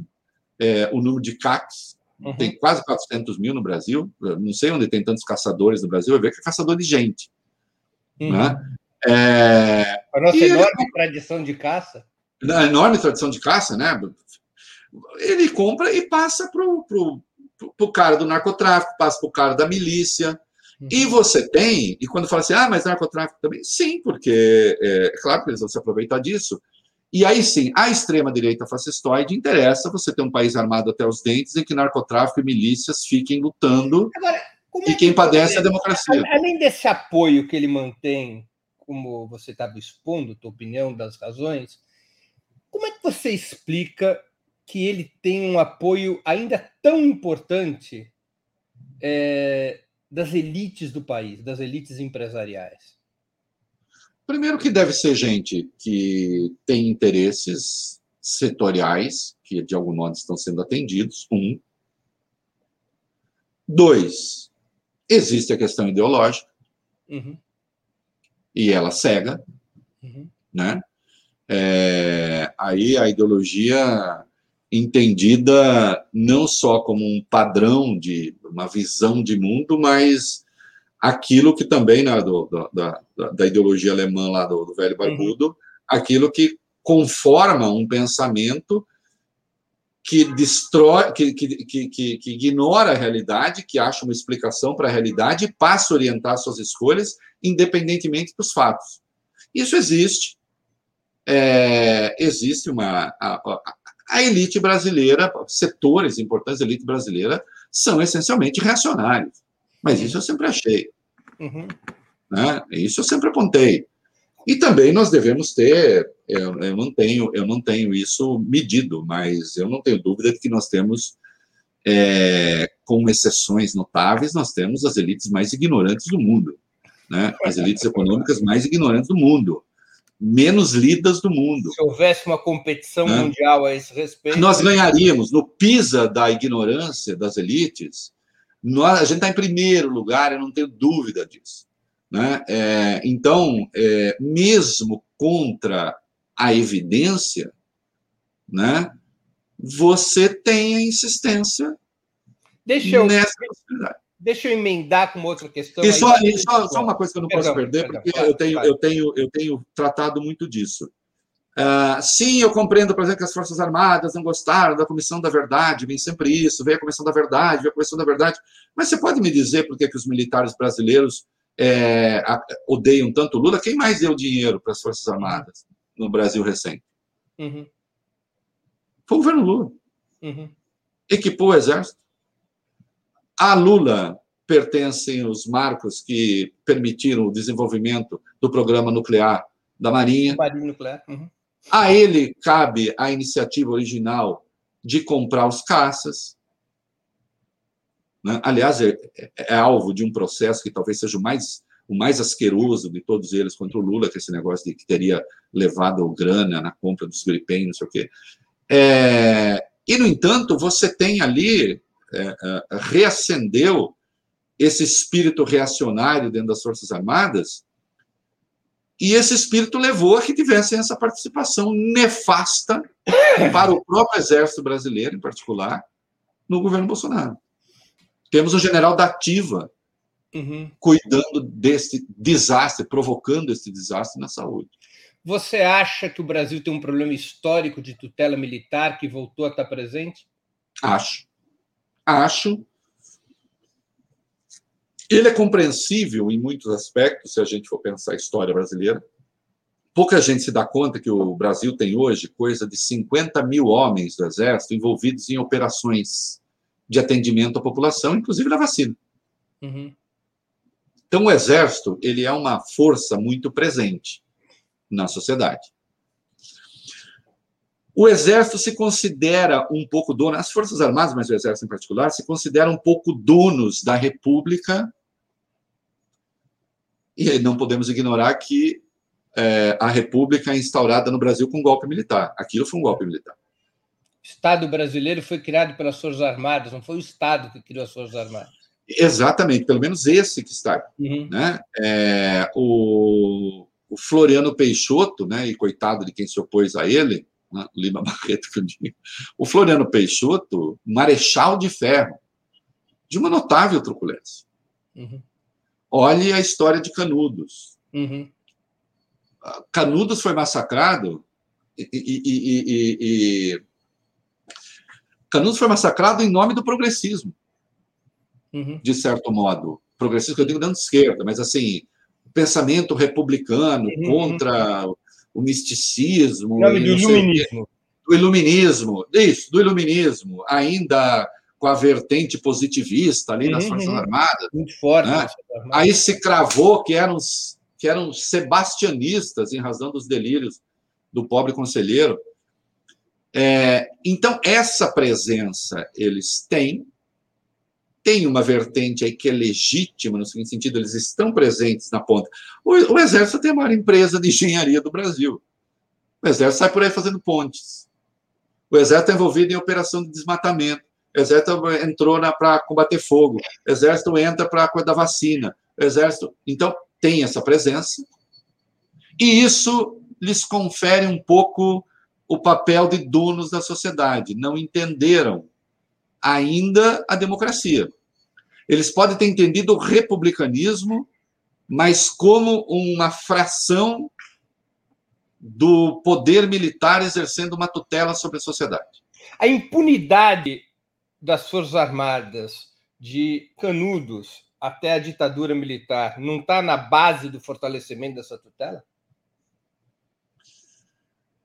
Veja só, eu não estou entre aqueles que porque, acham. Só, só me completar aqui a pergunta, porque, por exemplo, países que tinham história importante de tutela militar, como Argentina, Uruguai ou Chile, quebraram essa tutela na transição da ditadura à democracia, quando levaram generais ao banco, aos bancos dos réis e à cadeia pelos crimes que cometeram. Isso não ocorreu no Brasil. É, o, olha, Breno, eu diria assim, o Chile, o Chile ficou com uma constituição é, pinochetista até outro dia, né? Na Argentina você teve, é, sim, esse processo. Agora, de qualquer modo, são são padrões incomparáveis, né? É, a, o regime militar argentino matou 30 mil pessoas. Se a gente for é, botar isso em termos de população brasileira, você imagina quantos teriam matado no Brasil, uhum. proporcionalmente. No Brasil, acho que o número final da Comissão da Verdade, não, é, acho que é 434, se não me engano, mas uhum. é, por aí, menos de 450. Menos de 500, vamos lá. Menos de 500, vai. Menos de 500, com toda a largueza que se possa ter nesse critério. atenção, milhares de pessoas punidas, torturadas, isso é verdade, mas mortes. Então, assim, as Forças Armadas têm uma inserção e uma legitimidade no Brasil que é diferente do que havia na Argentina, do que houve no Chile. Uhum. Eu não acho que a anistia ampla, geral e restrita para todos, conforme a época eu ainda militava na esquerda, nós pedimos, porque originalmente se pensava numa anistia que excluía muitas das pessoas da esquerda, e nós pedimos anistia uhum. ampla, geral e restrita. É, a emenda da, das diretas, ela traz como pressuposto a anistia. Eu acho que aquilo tudo foi pacificador. É, não acho que se a gente tivesse tido ali o pega para capar, é, as coisas teriam se resolvido, e nem acho que teriam se resolvido, porque ah, eles eram ainda mais, digamos, presentes e mais beligerantes do que se tornaram depois. Né? Então, não acho que esteja aí o problema. Não acho que esteja aí o problema. Não acho que se a gente tivesse mandado para a cadeia este ou aquele, uh, as coisas seriam diferentes. Talvez fossem até piores. Né? Mas, é, Renato, veja, sem, sem mandar, nós tivemos o um malfadado tweet é isso do comandante do Exército em 2018. Ali sim, ali sim, a reação da sociedade da sociedade, a reação do, do, das, das elites políticas e dos políticos é, e do próprio Supremo, ali sim eu acho que teria sido preciso dar um basta. Aquilo foi inaceitável. Sim. Agora, é engraçado. Vilas Boas, apenas para uh, situar nossos espectadores, e o livro de entrevista do Vilas Boas ele é estarrecedor, porque ele, ao invés de moderar a, a repercussão, ele explica que foi discutido pelos generais do alto comando, que envolveu o comando do Exército, como instituição, portanto. É isso assim, é, é, você sabe que isso não foi muito endossado ali, mas não interessa. Ele era o comandante do exército. Ele tinha. Outro dia um militar fez uma brincadeira comigo, não vou dizer o nome, mas. Ah, não, mas eu tornei isso público. Numa situação qualquer, me encontrei com o general é, é, Luiz Eduardo Ramos, ele brincou, ele é muito boa praça no trato pessoal. Ele disse assim: Ó, oh, eu não tenho medo de você, não, né? Falou para mim. É, eu disse: Mas por que sorteria? Quem tem tanque é o senhor, eu não tenho. Né? É, eu falei: Eu só tenho teclado e caneta, não tem mais nada. Né? Então o senhor não tem que ter medo de mim mesmo. Agora, Renato, é. como romper a tutela militar? Eu acho que tem que romper a tutela militar. É... E aí eu peço a ajuda do Lula, porque outro dia deu uma entrevista dizendo que ele não vê nada demais em ter esse monte de militares no governo. Eu vejo. Uhum. Né? Eu vejo. É... é preciso que cada vez mais deixemos claro que papel de militar não é participar do governo, nem da reserva. É preciso que a gente comece a cada vez mais tratar desse assunto. Eu, eu confesso que na grande imprensa só vejo eu tratando disso. Quase. Né? É, acho inaceitável. Tem militares em 15 estatais brasileiras. Tem militares em nove ministérios. Um terço das estatais hoje são comandadas é comandado por, militares. É, o Bolsonaro vai numa solenidade de formatura, como ele fez sábado passado, sábado passado foi, hum. é, em Campinas, de um lado estava o general Fernando Azevedo Silva, ministro da Defesa, do outro lado, Luiz Eduardo Ramos, secretário de governo e distribuidor de emendas.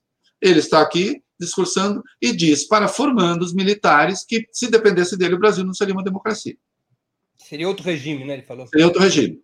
Não, mas ele fala da democracia, ele seria outro regime. Mas ele disse, mas eu represento a democracia. Eu disse, opa, foi eleito democraticamente, não representa a democracia. Vai ver o que é representar lá no dicionário. Né? Senador, então, não deixa eu avançar aqui uma outra questão. No mesmo, sempre no mesmo assunto, mas outra etapa desse assunto, outro capítulo. Você acha o programa, vai, o programa vai chamar duas horas com Renascer. É, é que é um número quântico, 20 minutos. É, não estou reclamando, acha... não, o papo está ótimo. Sempre, sempre quiser aprisionar a esquerda na, na física newtoniana, esse é um número quântico. 20 minutos. Você acha possível uma aliança entre os liberais e a esquerda contra Bolsonaro? Mesmo com os chamados partidos liberais da oposição de direita, chancelando praticamente toda a agenda econômica do atual governo? Uh, não. Não, mas acho que. Não, mas acho que é de lado a lado, né? Eu, uma vez até a gente conversou, né? Vou botar aqui um bastidor da nossa conversa que não tem nada de impróprio, né? Uh, eu li um texto do Breno e, e disse para ele, oh, Breno, vamos distinguir as coisas, né? Uma coisa é fazer uma frente ampla anti-Bolsonaro para se opor às truculências de Bolsonaro, e outra coisa é fazer uma frente ampla de caráter eleitoral para disputar o poder. Uhum. Eu não acredito, Breno, eu acho difícil. Acho sim que no segundo turno. Assim, vamos lá, qual é o cenário que eu antevejo? Eu acho que o PT estará no segundo turno. O PT estará? Eu acho que sim. Eu acho que o Bolsonaro estará. Então, vamos lá. Qual é o cenário que eu antevejo? Bolsonaro tem aí de 20% e 20%. Ele não vai baixar de 20%. Uhum. Não importa a catástrofe. Tem ali a questão ideológica que cega e ponto final. Então ele tem. Eu acho que isso leva para o segundo turno 20, 20 e poucos. O centro, nem o centro vai conseguir. Eu vejo como inexorável a candidatura do Dória, mas acho difícil que ela saia pelo PSDB. Uhum. Sai por onde? Não sei. MDB? no PSDB hoje a situação dele está difícil. E até acho um pouco inexplicável, acho explicável pela forma truculenta como ele atuou no próprio partido. Eu nunca vi ninguém tentar ganhar o partido iniciando uma conversa para expulsar não sei quem e chamando o presidente e disse que era o seu lugar. Agora, por outro lado, ele teve uma atuação importante, sim, na questão da vacina e corajosa. Assim, acho ruim para o Brasil que ele esteja numa situação política tão difícil. Você entende? Independentemente de afinidades. Nós não somos da mesma enfermaria.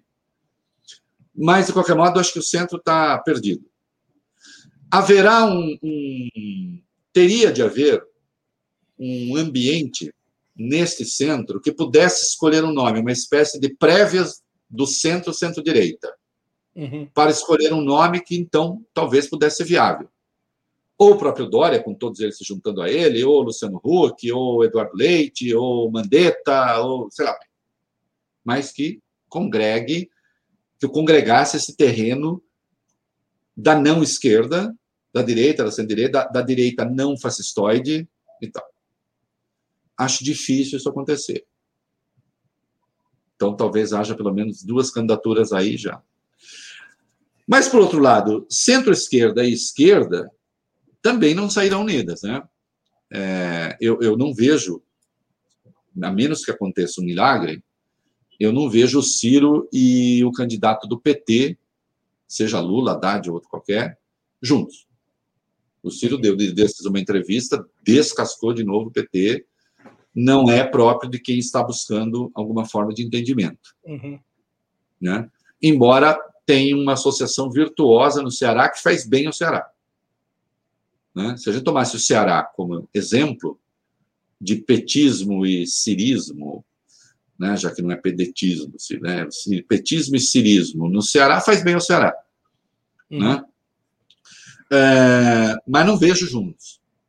E aí acho, sim, que, é, em razão do desempenho que eu achei notável que o PT teve em 2018, uhum. né? é, eu acho que o PT tende a disputar o segundo turno com Bolsonaro outra vez. Uhum. E aí mora o perigo. Vamos lá, eu estou aqui nas minhas prefigurações. Né? Aí a gente volta um pouco àquela lógica dos dois ter, dos três terços do Brasil. Uhum. Nós sabemos muito bem que uh, teve o terço que foi para Fernando Henrique uma vez, teve o terço que foi para Fernando Henrique outra vez, Fernando Henrique se elegeu, se reelegeu. Lula é, as duas eleições do Lula, o terço foi para o Lula, nas duas eleições, na primeira eleição da Dilma também foi, na segunda já ele se dividiu e bateu na trave. E depois ele foi para o Bolsonaro. Todo cuidado será pouco em havendo este cenário que eu prefiguro, com o discurso que então a esquerda vai fazer, o PT vai fazer, aí sim eu acho que o PT, no segundo turno, teria de buscar alianças para tal governabilidade, sem que isso inviabilize aquilo que for considerado seu programa essencial de governo, porque o país vai ter que passar por uma fase de reconstrução, né? Uhum. Inclusive das formas de financiamento do Estado. Claro. Né? Que é o mais grave de tudo. Já é hoje o mais grave de tudo. Uhum. É, e isso é uma operação delicada. O PT vai ter que, se quiser não ser, porque para o Bolsonaro também vai ser um facilitário. Uhum. E aí eu nem acho que ele vai ficar muito no terreno das acusações, porque vocês, o não sei o quê, petrolão, até porque você devolve com uh, Flávio, com não sei o quê. Não, não acho que vai ser isso. De novo, ele vai tentar uma luta uhum. de caráter ideológico. Uhum. Se o PT cai nessa armadilha, e aqui eu vou fazer uma piadinha, e às vezes a, a, a esquerda adora cair em armadilhas, é, em nome da pureza. Se o PT cai nessa armadilha, as coisas podem se complicar. Não que eu ache que um governo. Veja, eu tenho cenários que não são muito bons. É, seria muito importante que um próximo presidente da República se elegesse assim com apoio de 60% para 70%. Uhum. O, e, que, e que o outro lado tivesse uma derrota cachapante, caso o outro lado que eu digo é o Bolsonaro. Uhum. Mas é difícil, é difícil é, isso acontecer uma eventual reeleição do Bolsonaro. Você acha que o Lula é o único candidato que eventualmente poderia chegar a um patamar elevado de aprovação numa vitória eleitoral? Não, eu acho que a, a, com todas as vênias ao ex-presidente é, e vítima de um troço horrível, mas eu acho que o Lula nessa eleição deveria ser um grande eleitor, como ele foi em 2018, preso, né? livre ainda mais, generosamente permitindo a renovação ainda mais, muito influente na eleição ainda mais, mas acho que facilita é, o trânsito nas, uh, digamos assim, na, na, nas esferas, sem qualquer termo pejorativo, nas esferas da elite política, sem que ele perca a voz junto à população. Acho que é hora de passar adiante é, essa tarefa, seja com a Haddad, seja com qualquer. Eu falo do Haddad porque ele próprio um pouco autorizou a Haddad a, uhum. a sair a público, né? Acho que dificulta. Porque eu vejo grandes sortilégios, antevejo, se o Bolsonaro for eleito, se o Bolsonaro for eleito, é, reeleito, obviamente ele não vai concluir o mandato. E isso, de novo, é traumático. Né? É, veja, eu não estou comparando personagens, tá? Eu, às vezes, penso muito por estrutura, uhum. né? por, por caixa. Poucos se lembram que a Dilma teve um veto dela derrubado 15 dias depois de reeleita. Uhum. Não sei se você lembra disso. Uhum. Ela teve um veto derrubado 15 dias depois de reeleita. Ela não tinha iniciado ainda o segundo mandato. Ela tinha acabado de ganhar a eleição. E o Congresso derrubou um veto dela. Indicando ali o desgaste. Venceu a reeleição na trave, quando eu digo, porque foi um percentual pequeno. E a economia não estava bem, as coisas não estavam bem. E, e, obviamente, as coisas estarão muito mal é, em 2022 ainda. Uhum. Né? É, veja essa coisa da pandemia, ela se prolonga muito além do que qualquer um imaginou. Uhum. Por enquanto estão se extremando. Então, nós temos, será um cenário difícil de um presidente que, ainda que venha a ser reeleito, vai ver a sua popularidade é, ser corroída muito rapidamente. Uhum. E os crimes de responsabilidade dele anteriores não vão contar, mas qual é a quanto tempo demora para que ele cometa novos. é, né? Então é complicado. Deixa eu passar aqui para um outro assunto. Você tem se destacado nesse último período, em especial, você tem se destacado pela defesa do Estado de Direito, mas costumeiramente defendeu políticas pró-mercado no campo da economia, o que alguns chamam de neoliberalismo. Recentemente, você propugnou, propugna pelo auxílio emergencial, tem feito demarcações contra o extremismo ultraliberal de Paulo Guedes, além de denunciar a desigualdade de renda e riqueza e propor a centralidade do seu enfrentamento. Também fez autocrítica pública de ter sido contra a política de cotas adotada pelo petismo. Sim. O liberalismo está caminhando para alguma variável de social liberalismo? Eu acho que sim, né? Eu tenho, ainda ontem, eu conversava com um amigo, ele que, que, que é, é, de esquerda, né? Aí ele diz assim: você não é liberal coisa nenhuma, né? É, pode ser que não, então. Vamos lá. É, se você me perguntar se eu acho que o Estado brasileiro deva ter algumas, deva ter empresas, eu acho que não. Entende? Além de servir para ficar alocando pessoas né, e criar problemas, eu diria assim, não fosse as estatais, o PT não teria enfrentado metade do, do diabo que enfrentou. Né? Porque também problemas aconteceram, não dá para dizer que não. Uhum. Então, assim, é, quando eu falo eu não vejo por que ter estatal, eu vejo porque você tem alguns marcos regulatórios em que você deva colocar, por exemplo, eu sei o papel que o Banco do Brasil exerce na produção do seguro agrícola. Bom, vamos, vamos, vamos conversar com o mercado financeiro, ele vai ter que ter isso, mas não sei se precisa ter o Banco do Brasil, não sei se precisa ter a Petrobras, acho que não.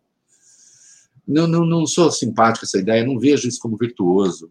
Vejo países social-democratas que não têm é, esta, este peso, que não têm o Estado empresário, mas que têm o Estado presente, que é coisa diferente. Então, eu evoluo para uma posição, e vejo que eu falo evoluo, né? Eu evoluo para uma posição que eu digo assim: eu quero o Estado necessário. Onde é que o Estado é necessário? Então, nós precisamos. Hoje, eu quero ampliar o financiamento de saúde no Brasil. Uhum. Nós temos o SUS, Você que é um modelo. Oi? Você defende o SUS? Completamente. Não, mas isso eu sempre defendi. Não, aí nunca, nunca houve nada. É, eu sou contra haver capital privado na educação? Não, mas na a educação pública até o segundo grau, eu quero muito mais Estado do que tem, e funcionando, e com critérios de avaliação e de eficiência. Uhum. Né? A universidade, ela precisa necessariamente ser pública, eu criaria um outro mecanismo de financiamento. Mas também não vou sair por aí pedindo a privatização da USP, das universidades federais, nunca pedi. Eu pensaria em outro sistema de financiamento é, envolvendo a sociedade, envolvendo as empresas, enfim. Eu acho que sim, eu tenho mudado ao longo do tempo também. Eu, e, e, e, vou dizer uma coisa: quem não muda nunca diante da evidência é um estúpido também. Então, Você é favorável a uma reforma tributária de caráter progressivo? Sou. Não, sempre fui. O problema da reforma tributária é que quando as pessoas sentam para conversar, ninguém quer perder todo mundo quer ganhar. Né? É... Sou favorável, sou favorável. E se é, eu, mais a riqueza do que o consumo? Claro, é claro mas isso. Mas, o imposto sobre grandes fortunas, veja, eu, eu, eu diria assim: como eu não tenho grande fortuna, para mim, tanto faz. Não, mas a brincadeira não é essa. Tomando o devido cuidado para que não aconteça o que aconteceu no governo Mitterrand, uhum. no primeiro Mitterrand, uhum. né? Você faz um troço desastrado e o dinheiro vai embora, né? em vez de ficar no país, produzindo. Né? Ah, eu, por exemplo, eu já defendi, já defendi por escrito, é, mas eu estou defendendo coisas que é em países liberais. Uhum. Ah, eu quero, por exemplo, a, a, a, a, tributação de herança que há nos Estados Unidos. Uhum. Que é pesado. Que é pesado. A tributação de herança que há no liberalismo do Reino Unido. Imposto sobre lucros e dividendos? Imposto sobre lucros e dividendos, é, em tese, nada contra, acho que acabará chegando, né? Aí precisa ver, é, desde que se articule com outros impostos, porque a depender ele pode ter um caráter ali confiscatório. Mas é, eu não acho que tenha que ter nenhuma porque forma. De... Só existem dois países no mundo que não tributam lucros e dividendos, é o Brasil e a Estônia, a poderosa Estônia. A poderosa Estônia. Então, é claro que é, essas coisas todas precisam ser revistas e é preciso que se construam consensos. Né? Quando eu digo construir consenso, não é construir consenso assim, você querer que o tributado também aplauda. É preciso que a sociedade conheça o claro. tipo de debate que está sendo feito, uhum. para que não vire uma mera rinha, né? Entre aqueles que teriam posições confiscatórias e tal, porque a direita é cheia também de com esse negócio. É... Agora, nós estaremos num, num, tal estado de penúria, é, e já estamos, no que concerne ao financiamento das políticas públicas, né? que nós vamos ter que repensar essas coisas. Puxa vida, vai sair o, o, o, o novo auxílio emergencial é, necessário. Uhum. Ninguém está dizendo que não. Aliás, o auxílio emergencial só saiu porque o Congresso o impôs ao presidente. Uhum. Eu lembro que o Guedes queria três parcelas de 200. Uhum. Inicialmente, queria que as pessoas fossem para casa com contrato de trabalho suspenso. Uhum. Né? Eu brinquei, o, o, o, já que falamos da personagem hoje, fazer uma referência coberta aqui, o Bolsonaro teria sido pendurado em praça pública pelos pés, não é isso? Uhum. É, se acontecesse. É, então, é, a, penúria será tal, nós vamos pagar o auxílio emergencial como país, nós vamos pagar, nós vamos pagar com, nós vamos pagar com dívida. Vamos pagar com dívida, né? Então, que se construam consensos. Então, por exemplo, lucros e dividendos. Terceirizados e PJs vão pagar também, mas eles não pagam só esse imposto, eles já pagam outros. Uhum. Como é que você concilia essas coisas? Porque senão é, fica virtualmente impossível, você destrói um setor da economia, você quebra as pessoas. Né?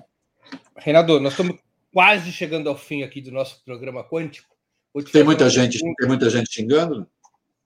Tem gente propondo que eu te pergunte algo que eu vou te perguntar. Opa. Você se sente de alguma maneira? Não. responsável? Responsável pelo clima de ódio que tomou conta do país nos últimos 10 ou 15 anos, com duas famosas expressões petralhas e esquerdopatas? Petralha, esquerdopata, bolsonaro, amoropata, que são termos que você vai criando. Primeiro que usam as palavras fora. Por exemplo, é, Petralha tem a definição em livro, né? Petralha não é petista, que é Petralha.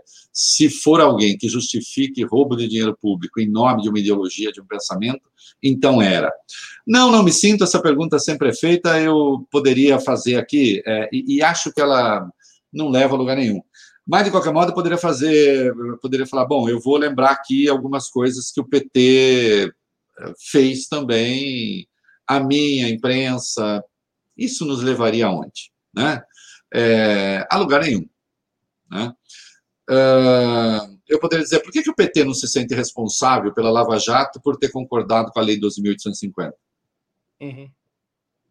Por que, que o PT não se sente responsável por isso, tendo feito as indicações que fez para o Supremo? pretendia o que com elas?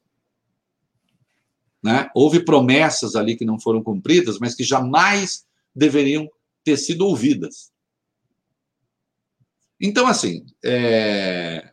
não me sinto é, responsável, até porque eu sou. Que tamanho tenho eu para ser responsável? Por, imagina. Né? Fica parecendo que.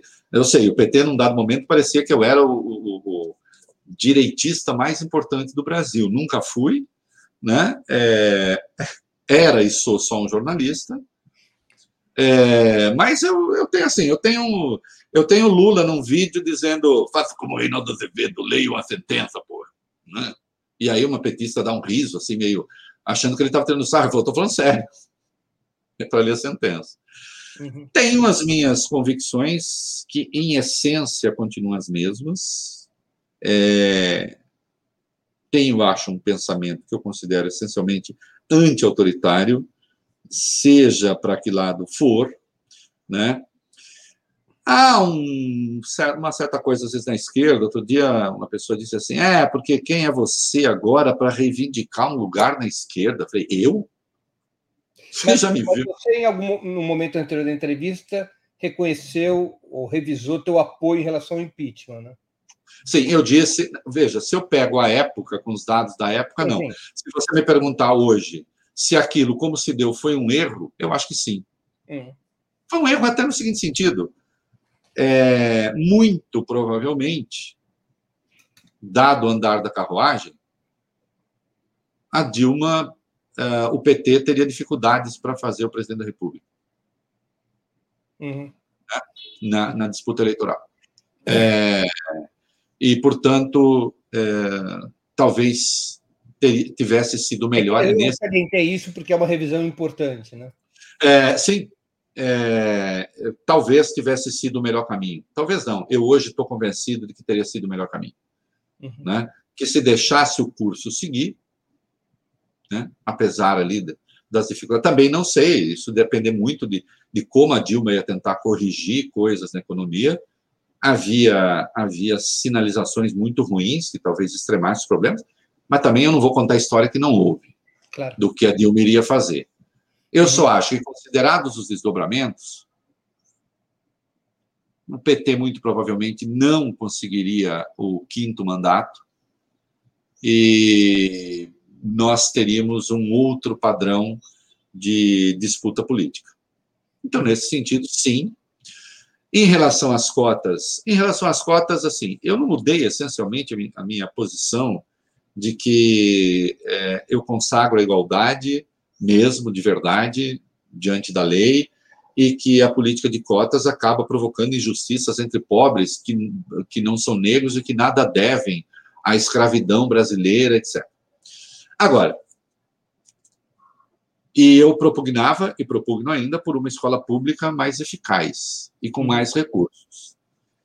Agora, eu, eu, eu não posso é, ser irresponsável de ignorar que o financiamento da educação na prática caiu. Uhum. A escola, na prática, piorou. E os resultados que saíram sobre as cotas indicam que aqueles que entraram por cotas nas universidades têm um desempenho semelhante, igual e, excepcionalmente, em alguns casos, isso também é compreensível, até melhor claro. Do que a média dos não cotistas. Olha, se eu vejo, se eu vejo que a reparação pela qual propugno não está acontecendo, uhum. se o resultado indica que funciona, uhum. aí eu vou continuar contra o quê? Por um mera, então, um, um princípio ideológico? É, aí, aí eu já acho que esbarra na perversidade. E sempre reconheci a dívida que o país. Eu sou um excelente leitor de Joaquim Nabuco. Eu, eu, eu sempre reconheci a dívida que há, que o, que o país tem com a escravidão. Eu não endosso certas revisões históricas que tomam a valor presente coisas do passado. Acho que há um troço aí meio complicado, né? muitas vezes, né? no discurso identitário e não sei o quê.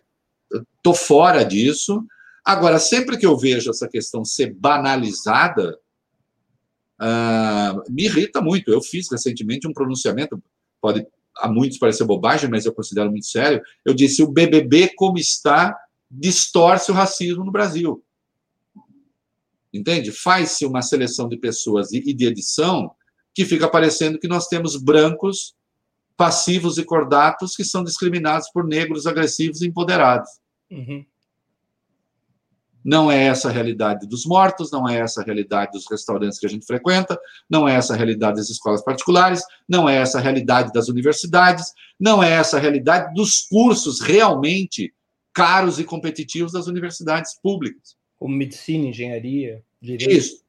Né? Pode ser a realidade na FEFELESH, olhe lá, né? na Faculdade de eh, Filosofia, Letras e Ciências Humanas da USP. E nem é aquilo. Então, assim, eu tenho de reconhecer essas coisas. Ah, mas por que, que você não pensou tudo? Bom, eu, caramba, eu tenho meus problemas, minhas falhas, não sei o quê. Querem aproveitar alguns acertos meus de agora para resolver questões e eu sei a importância que eu tenho tido, isso eu não ignoro, uhum. que eu tenho tido no debate sobre o Estado de Direito no Brasil. Pelo menos me dizem isso as pessoas que são militantes ativas dessa área. Uhum. Né? É, e é muito relevante o fato de eu não ser de esquerda. Por quê? Porque tira um pouco a suspeição, e eu não estou dizendo que a resistência da esquerda seja ilegítima ou, ou, ou, menos lúcida do que a minha, não é isso. Mas o fato de eu também apontar, não é sendo. História, né? O cachorro mordeu o dono, não é uma novidade. Mas o dono mordeu o cachorro. É uma novidade. É, é uma novidade. Eu poderia. Veja, o Breno, até eu comecei a falar aqui, acabei não concluindo o pensamento. Outro dia alguém disse: você reivindica um lugar na esquerda. Eu disse, mas por que, que eu faria isso? Uhum. Vem cá, quer dizer que eu sou. É, todo mundo é esperto e eu sou bobo, né? Quer dizer, quando o PT estava no poder, no poder que chegou a ser gigantesco, também na esfera dos valores, né? Eu me lembro de um jornalista, não vou citar nome, pessoa de que eu gosto, mas enfim, mas ali acho que cometeu um erro. Disse assim: saiu uma pesquisa sobre a popularidade do Lula, eu acho que o Lula tinha 7% de ruim e péssimo, uhum. ou algo assim, o mais baixo ruim e péssimo da história. Aí ele disse: quem são essas pessoas? Quem elas acham? Ele disse, devem ser todos leitores de Reinaldo Azevedo. Ele disse: as pessoas têm que saber quem são elas, caracterizá-las e tal. Eu escrevi uma resposta dura, eu não sou muito. É, se, eu, se eu me sinto provocado, eu posso ser um pouco duro, me arrependo de algumas durezas ao longo da vida, é, mas também tenho o pavio um pouco curto, também me arrependo e também não acho recomendável. Mas, enfim. É, não, eu nunca tive 7% do pensamento.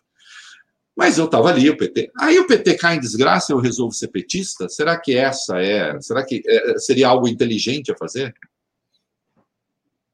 Aí dirão: ah, ficou com a consciência culpada. Obviamente não é isso, mas se fosse isso, que bom que eu sou do tipo que pode ter consciência culpada. Não é disso, porque eu não lido assim com essas questões. Né? eu vou falando e vou fazendo e vou pensando aquilo que me parece legítimo, de acordo com as minhas convicções, de acordo com a defesa que eu faço da legalidade, de acordo com a defesa que eu faço do Estado de Direito.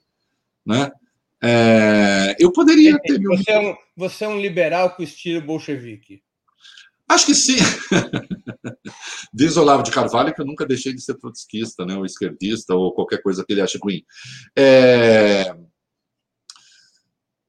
Eu, eu, eu, eu sou bom de briga. Eu sou bom de briga, isso eu acho que eu sou. É, eu não tenho medo de comprar briga. Também. Né? Eu insisto, eu poderia ter ficado fora desta questão de Lava Jato pedindo respeito ao devido processo legal, o que eu chamo assim de uma posição meio cartorial. Uhum. Né? Eu, eu saberia fazer isso perfeitamente bem. Como eu saberia pegar a sentença do Lula, da condenação do Lula, dizer, olha, embora não haja ali aquilo a que classicamente se chama prova, uhum. já no classicamente se chama prova, vai uma fraude Deixa intelectual. Deixa eu dar uma frase para você completar teu raciocínio. Agora a gente está realmente indo para o final.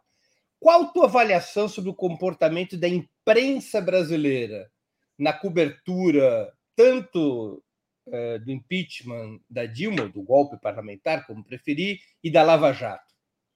O... Eu acho que são coisas distintas mesmo. Uhum. Não estou falando isso para livrar a cara de ninguém, que eu não tenho, não, não tenho nenhum problema com isso. Eu escrevi hoje uma coluna na Folha sobre os 100 anos da Folha, uhum. reconhecendo a coragem da Folha em momentos cruciais do país, inclusive eu brinquei, né? Naquele pelotão de fuzilamento do Bolsonaro, a Folha estaria ali entre é, os primeiros da fila. E termino a coluna pedindo que a Folha seja ainda mais apartidária, isto é, pedindo que a Folha e, os outros, e, e o resto da imprensa se desgrude do papel do partido da polícia. Uhum. Eu acho que o papel da imprensa, na média, foi muito ruim. É, no Colorgate, houve apuração de repórteres, no mensalão ainda houve, ainda houve. A indústria de vazamentos não tinha sido montada ainda. É, ainda houve apuração, sem prejuízo de ter havido procedimentos já do uhum. Petrolão. Uhum. É, no Petrolão não houve jornalismo investigativo. Não há uma única matéria investigativa no Petrolão. São todas matérias vazativas. Uhum os repórteres. Os repórteres tinham um procurador para chamar de seu ou um delegado para chamar de seu. E quando não levavam para a imprensa aquilo que recebiam, tinham cortada, é, digamos assim, a mamata. Uhum. Perdiam a fonte. Né? Ah, perdeu a fonte. Essa mesma imprensa, no entanto, pelo menos é, a Folha, é, fez a parceria, por exemplo, com a Vaza Jato. Uhum. E trouxe também as entranhas. De maneira geral, e aí eu acho que é assim, para todo mundo, eu não posso compreender uma imprensa que não respeita o direito de defesa. Eu não posso compreender uma imprensa que faz matérias dizendo assim, quando tem alguma coisa. Você sabe que eu cortei uma retranca do meu programa, é, porque eu tenho a, a edição final. É, eu cortei uma retranca e dizia assim: investigadores dizem que agora, com o negócio do Flávio, será impossível retomar a investigação, porque não sei o quê. Eu disse: bom, um, primeira mentira. Uhum. A investigação pode ser retomada pelo Ministério Público. Uhum. Dois, investigadores são tão legítimos para dar office como investigados. Claro. Porque então agora eu quero que os investigados também deem office esculhambando os investigadores.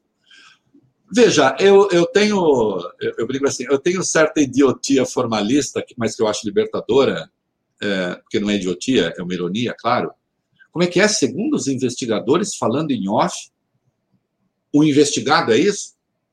Ah, então agora eu quero saber o que é que o investigado diz em off sobre, ou, ou em on, sobre os investigadores. Quem é que pode falar de maneira clara, concisa tanto quanto possível, sapiente sobre o processo legal? Os especialistas, aí sim. Se juízes não podem falar, se Ministério Público, se Ministério Público não deveria poder falar, uhum. que falem os especialistas. Mas não. Virou um jogo perverso no país. E é preciso que as esquerdas estejam atentas a isso também quando não são os seus que estão no alvo. E uhum. aqui é uma crítica. Uhum. Porque quando são os seus, ok. Quando são os outros, ajuda da porrada. É preciso que nós nos demos conta de que não pode o Ministério Público apresentar uma denúncia ao juiz. E, em seguida, dar uma entrevista coletiva ao lado dos delegados, demonizando a pessoa investigada, destroçando a sua reputação, para eventualmente depois chegar e dizer: ah, desculpa, não tem nada. Foi um engano. Quando, claro, a defesa não está podendo falar. E não pode se limitar a um outro lado. Ouvido, fulano disse que não é verdade. Uhum. É, é, é Como um pé de página. Há que se pensar um outro mecanismo de fazer isso. Veja o caso recente de ontem do Rodrigo Maia. O Rodrigo Maia investigar a Lava Jato, para a Lava Jato, investigado, investigado, Janô, coletivo, Botafogo, cacete. Aí vai a Procuradoria ontem e diz: desculpa, não encontramos nada. ele sobreviveu politicamente, mas poderia não ter sobrevivido. Muitos não sobreviveram. Muitos, oi, muitos não sobreviveram. Entende? Muitos tiveram sua reputação destruída. Então, assim, isso precisa acabar. O, a, a, lei que pune aí abuso de autoridade, eu escrevi textos dizendo assim: tem de proibir a porra da entrevista de procurador. Procurador fala nos autos. Procurador fala na denúncia. Torne pública a denúncia. Ao dizer a denúncia é essa, a defesa tem as seguintes respostas para isso. Porque tudo aquilo pode não se confirmar. Mas isso vale, isso tem que valer para qualquer um. Isso está destruindo o país. Isso está destruindo a legalidade. Isso está destruindo o Estado de Direito.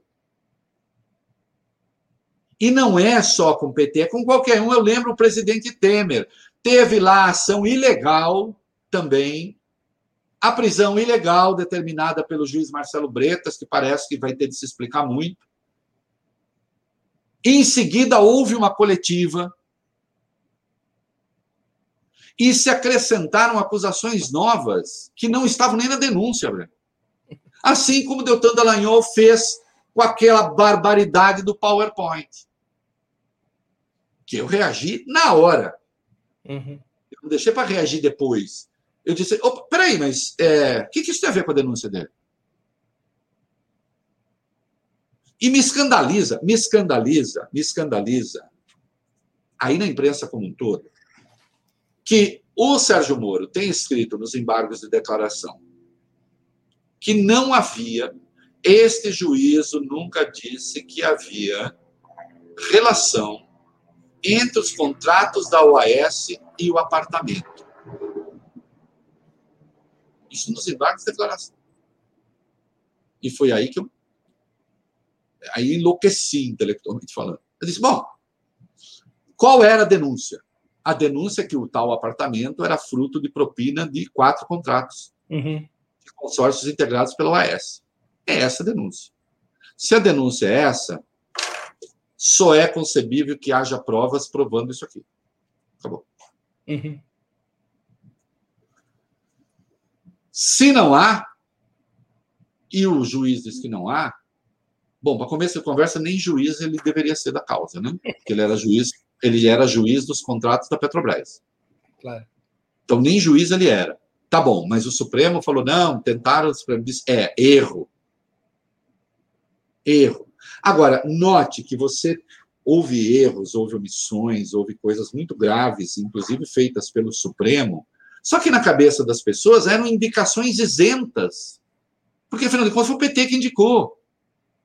Então, assim, como é que eu vou dizer agora que o ministro está errado quando o ministro chegou lá, insensado, inclusive pelas esquerdas? Vai ver na cabeça. Eu ouvi isso de muita gente de boa febre. Uhum. Eu vi isso de muita gente de boa fé. Assim, mas, pô, Reinaldo, você está falando essas coisas, fica parecendo que o Supremo foi inventado por adversários do PT. Esse Supremo que está aí é todo criado, indicado pelo PT. Então, você teve, você teve essa avalanche de coisas, esse negócio. Né? Ainda ontem, ó, veja só, eu vi, eu pego de novo o negócio do Rodrigo Maia. Está lá a Procuradoria dizendo: olha, não apareceu nenhuma evidência da delação feita pelo diretor do Odebrecht, preso. Né? Não apareceu nenhuma evidência da, da delação que ele faz. Deram a notícia que o procurador, que a procuradoria não encontrou nada, que pediu arquivamento, e junto com a matéria vinha o quê? Chuta. O vídeo com a acusação. Sustentando uma acusação que estava sendo abandonada. Não acho isso concebível. Claro. Não acho isso concebível. Isso tem de ser revisto. Isso tem de ser revisto por nós, da imprensa. Uhum. Tá na hora ela, de autocrítica da imprensa. Toda ela. Nesse caso, em particular, insisto, respeitar o devido processo legal. Uhum. Reinaldo, deixa eu te fazer duas perguntas rapidíssimas para encerrar aqui. Qual livro que você está lendo? Alguma sugestão aos nossos espectadores para esse momento de uma infindável quarentena? Eu estou lendo para buscar argumentos contra é, os raças, eu estou lendo tá aqui contra o mundo moderno, o tradicionalismo histórico intelectual secreto do século XX. Recomendo que um pouco pega ali o pensamento. Oi? O autor, como chama? Mark Sed, Sedgwick, não sei como é que pronuncia direito, mas, é, mas tem um tem coisas muito interessantes aqui, até onde fui e já dei uma avançada é, sobre o pensamento sobre o pensamento conservador e que muitas vezes ele vai assumindo marcas marcos distintos ao longo do tempo, mas essencialmente um pensamento antimoderno e quais são as suas referências de antimodernidade. Última pergunta. Mim, qual, qual, a melhor série nesse um ano de reclusão? A melhor série nesse um ano de reclusão é A Amiga Brilhante, é, da, da, da escritora italiana, meu Deus, como é que é? Da Helena Ferrante. Helena Ferrante tem é, o, o, é a história de duas meninas na Itália, no sul da Itália, né, é, que pegam ali o processo de transição da Itália de um país é, atrasado e ainda das pequeninas cidades envolvidas no seu mundinho para o, o grande mundo. É extraordinário, é formidável, é uma coisa ali que, às vezes, com aspectos um pouquinho filinianos, de neorrealismo italiano, é disparada a melhor série que eu vi. Renato, eu vi ainda do ano passado, estou considerando coisa do ano passado. Renato, eu queria te agradecer muitíssimo pelo teu tempo, pela gentileza da tua entrevista. Eu tenho certeza que nossos espectadores e espectadoras aproveitaram muito esse momento para conhecer tuas ideias e tuas polêmicas no Brasil de hoje. Ô, Breno, eu que agradeço. É... Estamos juntos e tenho dito, estamos juntos no, no seguinte sentido. Estamos juntos no mesmo barco, né? Tenho usado muita metáfora, até banal, mas que eu acho importante. Eu digo, olha, o navio está adernando. E se a gente não tomar cuidado, afunda, né? É, vamos com todas as divergências que temos, e são muitas, vamos botar o navio no porto primeiro, vamos fazer ele chegar, depois a gente desce e troca tapa à vontade. Né? É, isso não quer dizer que, é, brincando com o meu assim lá da Libilu lá atrás, estamos todos juntos contra quem vamos lutar. Não, não estamos todos juntos no sentido de querermos as mesmas coisas. Agora, algumas coisas nós queremos. Eu acho que todos queremos as pessoas de boa fé, de bom senso, seja lá o que for, queremos preservar a democracia, queremos preservar as liberdades públicas, queremos que a população pare de sofrer, especialmente a população muito pobre, né?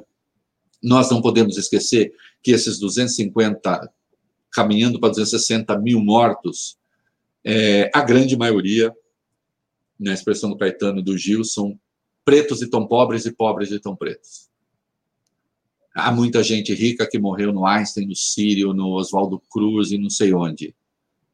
Mas os mortos, de verdade, os mortos sufocados, nós sabemos quem são. Né? É, como tudo, também isso pune os mais pobres. Né? Pune os que têm menos voz. Então a gente tem que a gente tem que se encarregar disso, né? para que a gente tenha coloque o navio no lugar, uhum. né? É, qualquer um que vença a eleição não sendo o Bolsonaro é, vai precisar contar com uma espécie de menos eles de união nacional, pelo menos para uma fase para tentar é, reconstruir as contas públicas e o mecanismo que eu chamo de financiamento do Estado brasileiro e da assistência social, né? É, refazer o tecido ali da ordem democrática, que a democracia continua, mas a ordem democrática está com tecido bastante corroído. Então, é preciso ter muito cuidado aí, para que a gente possa avançar. Né? Porque também, para encerrar, é preciso que a gente lembre que países podem ter um teto, a espiral para cima tem um teto. Né? E o teto é até onde você consegue levar a distribuição de bens, de renda, de direitos. A espiral para baixo não tem fundo. Sempre pode piorar. Países não fecham, né? Uhum. Países pioram. Ou melhoram. Né? Oxalá. Inxalá. Inxalá. É isso aí. Grande abraço, Renato. Muito obrigado. Obrigado, Breno. Abraço. Abraço a todos. Encerramos assim mais uma edição do programa 20 Minutos, que hoje teve como convidado o jornalista Reinaldo Azevedo. Nós voltaremos a nos encontrar no próximo dia 1 de março, segunda-feira, às 11 horas da manhã, com uma entrevista com o historiador Jones Manuel sobre a história dos Panteras Negras. Esse será o tema do 20 Minutos Especial com Jones Manuel, na próxima segunda-feira, dia 1 de março, às 11 da manhã, nos canais de Opera Mundi, no Twitter, no Facebook e no YouTube. Até lá e um grande abraço. Para assistir novamente esse programa e a outras edições dos programas 20 Minutos, se inscreva no canal do Opera Mundi no YouTube. Curta e compartilhe nossos vídeos. Deixe seus comentários. O jornalismo de Ópera Mundi é mantido com o seu apoio. Faça uma assinatura solidária em www.operamundi.com.br. Com um pequeno valor mensal, você nos ajuda no desenvolvimento de um jornalismo independente e de qualidade. Obrigado pela audiência e até a próxima.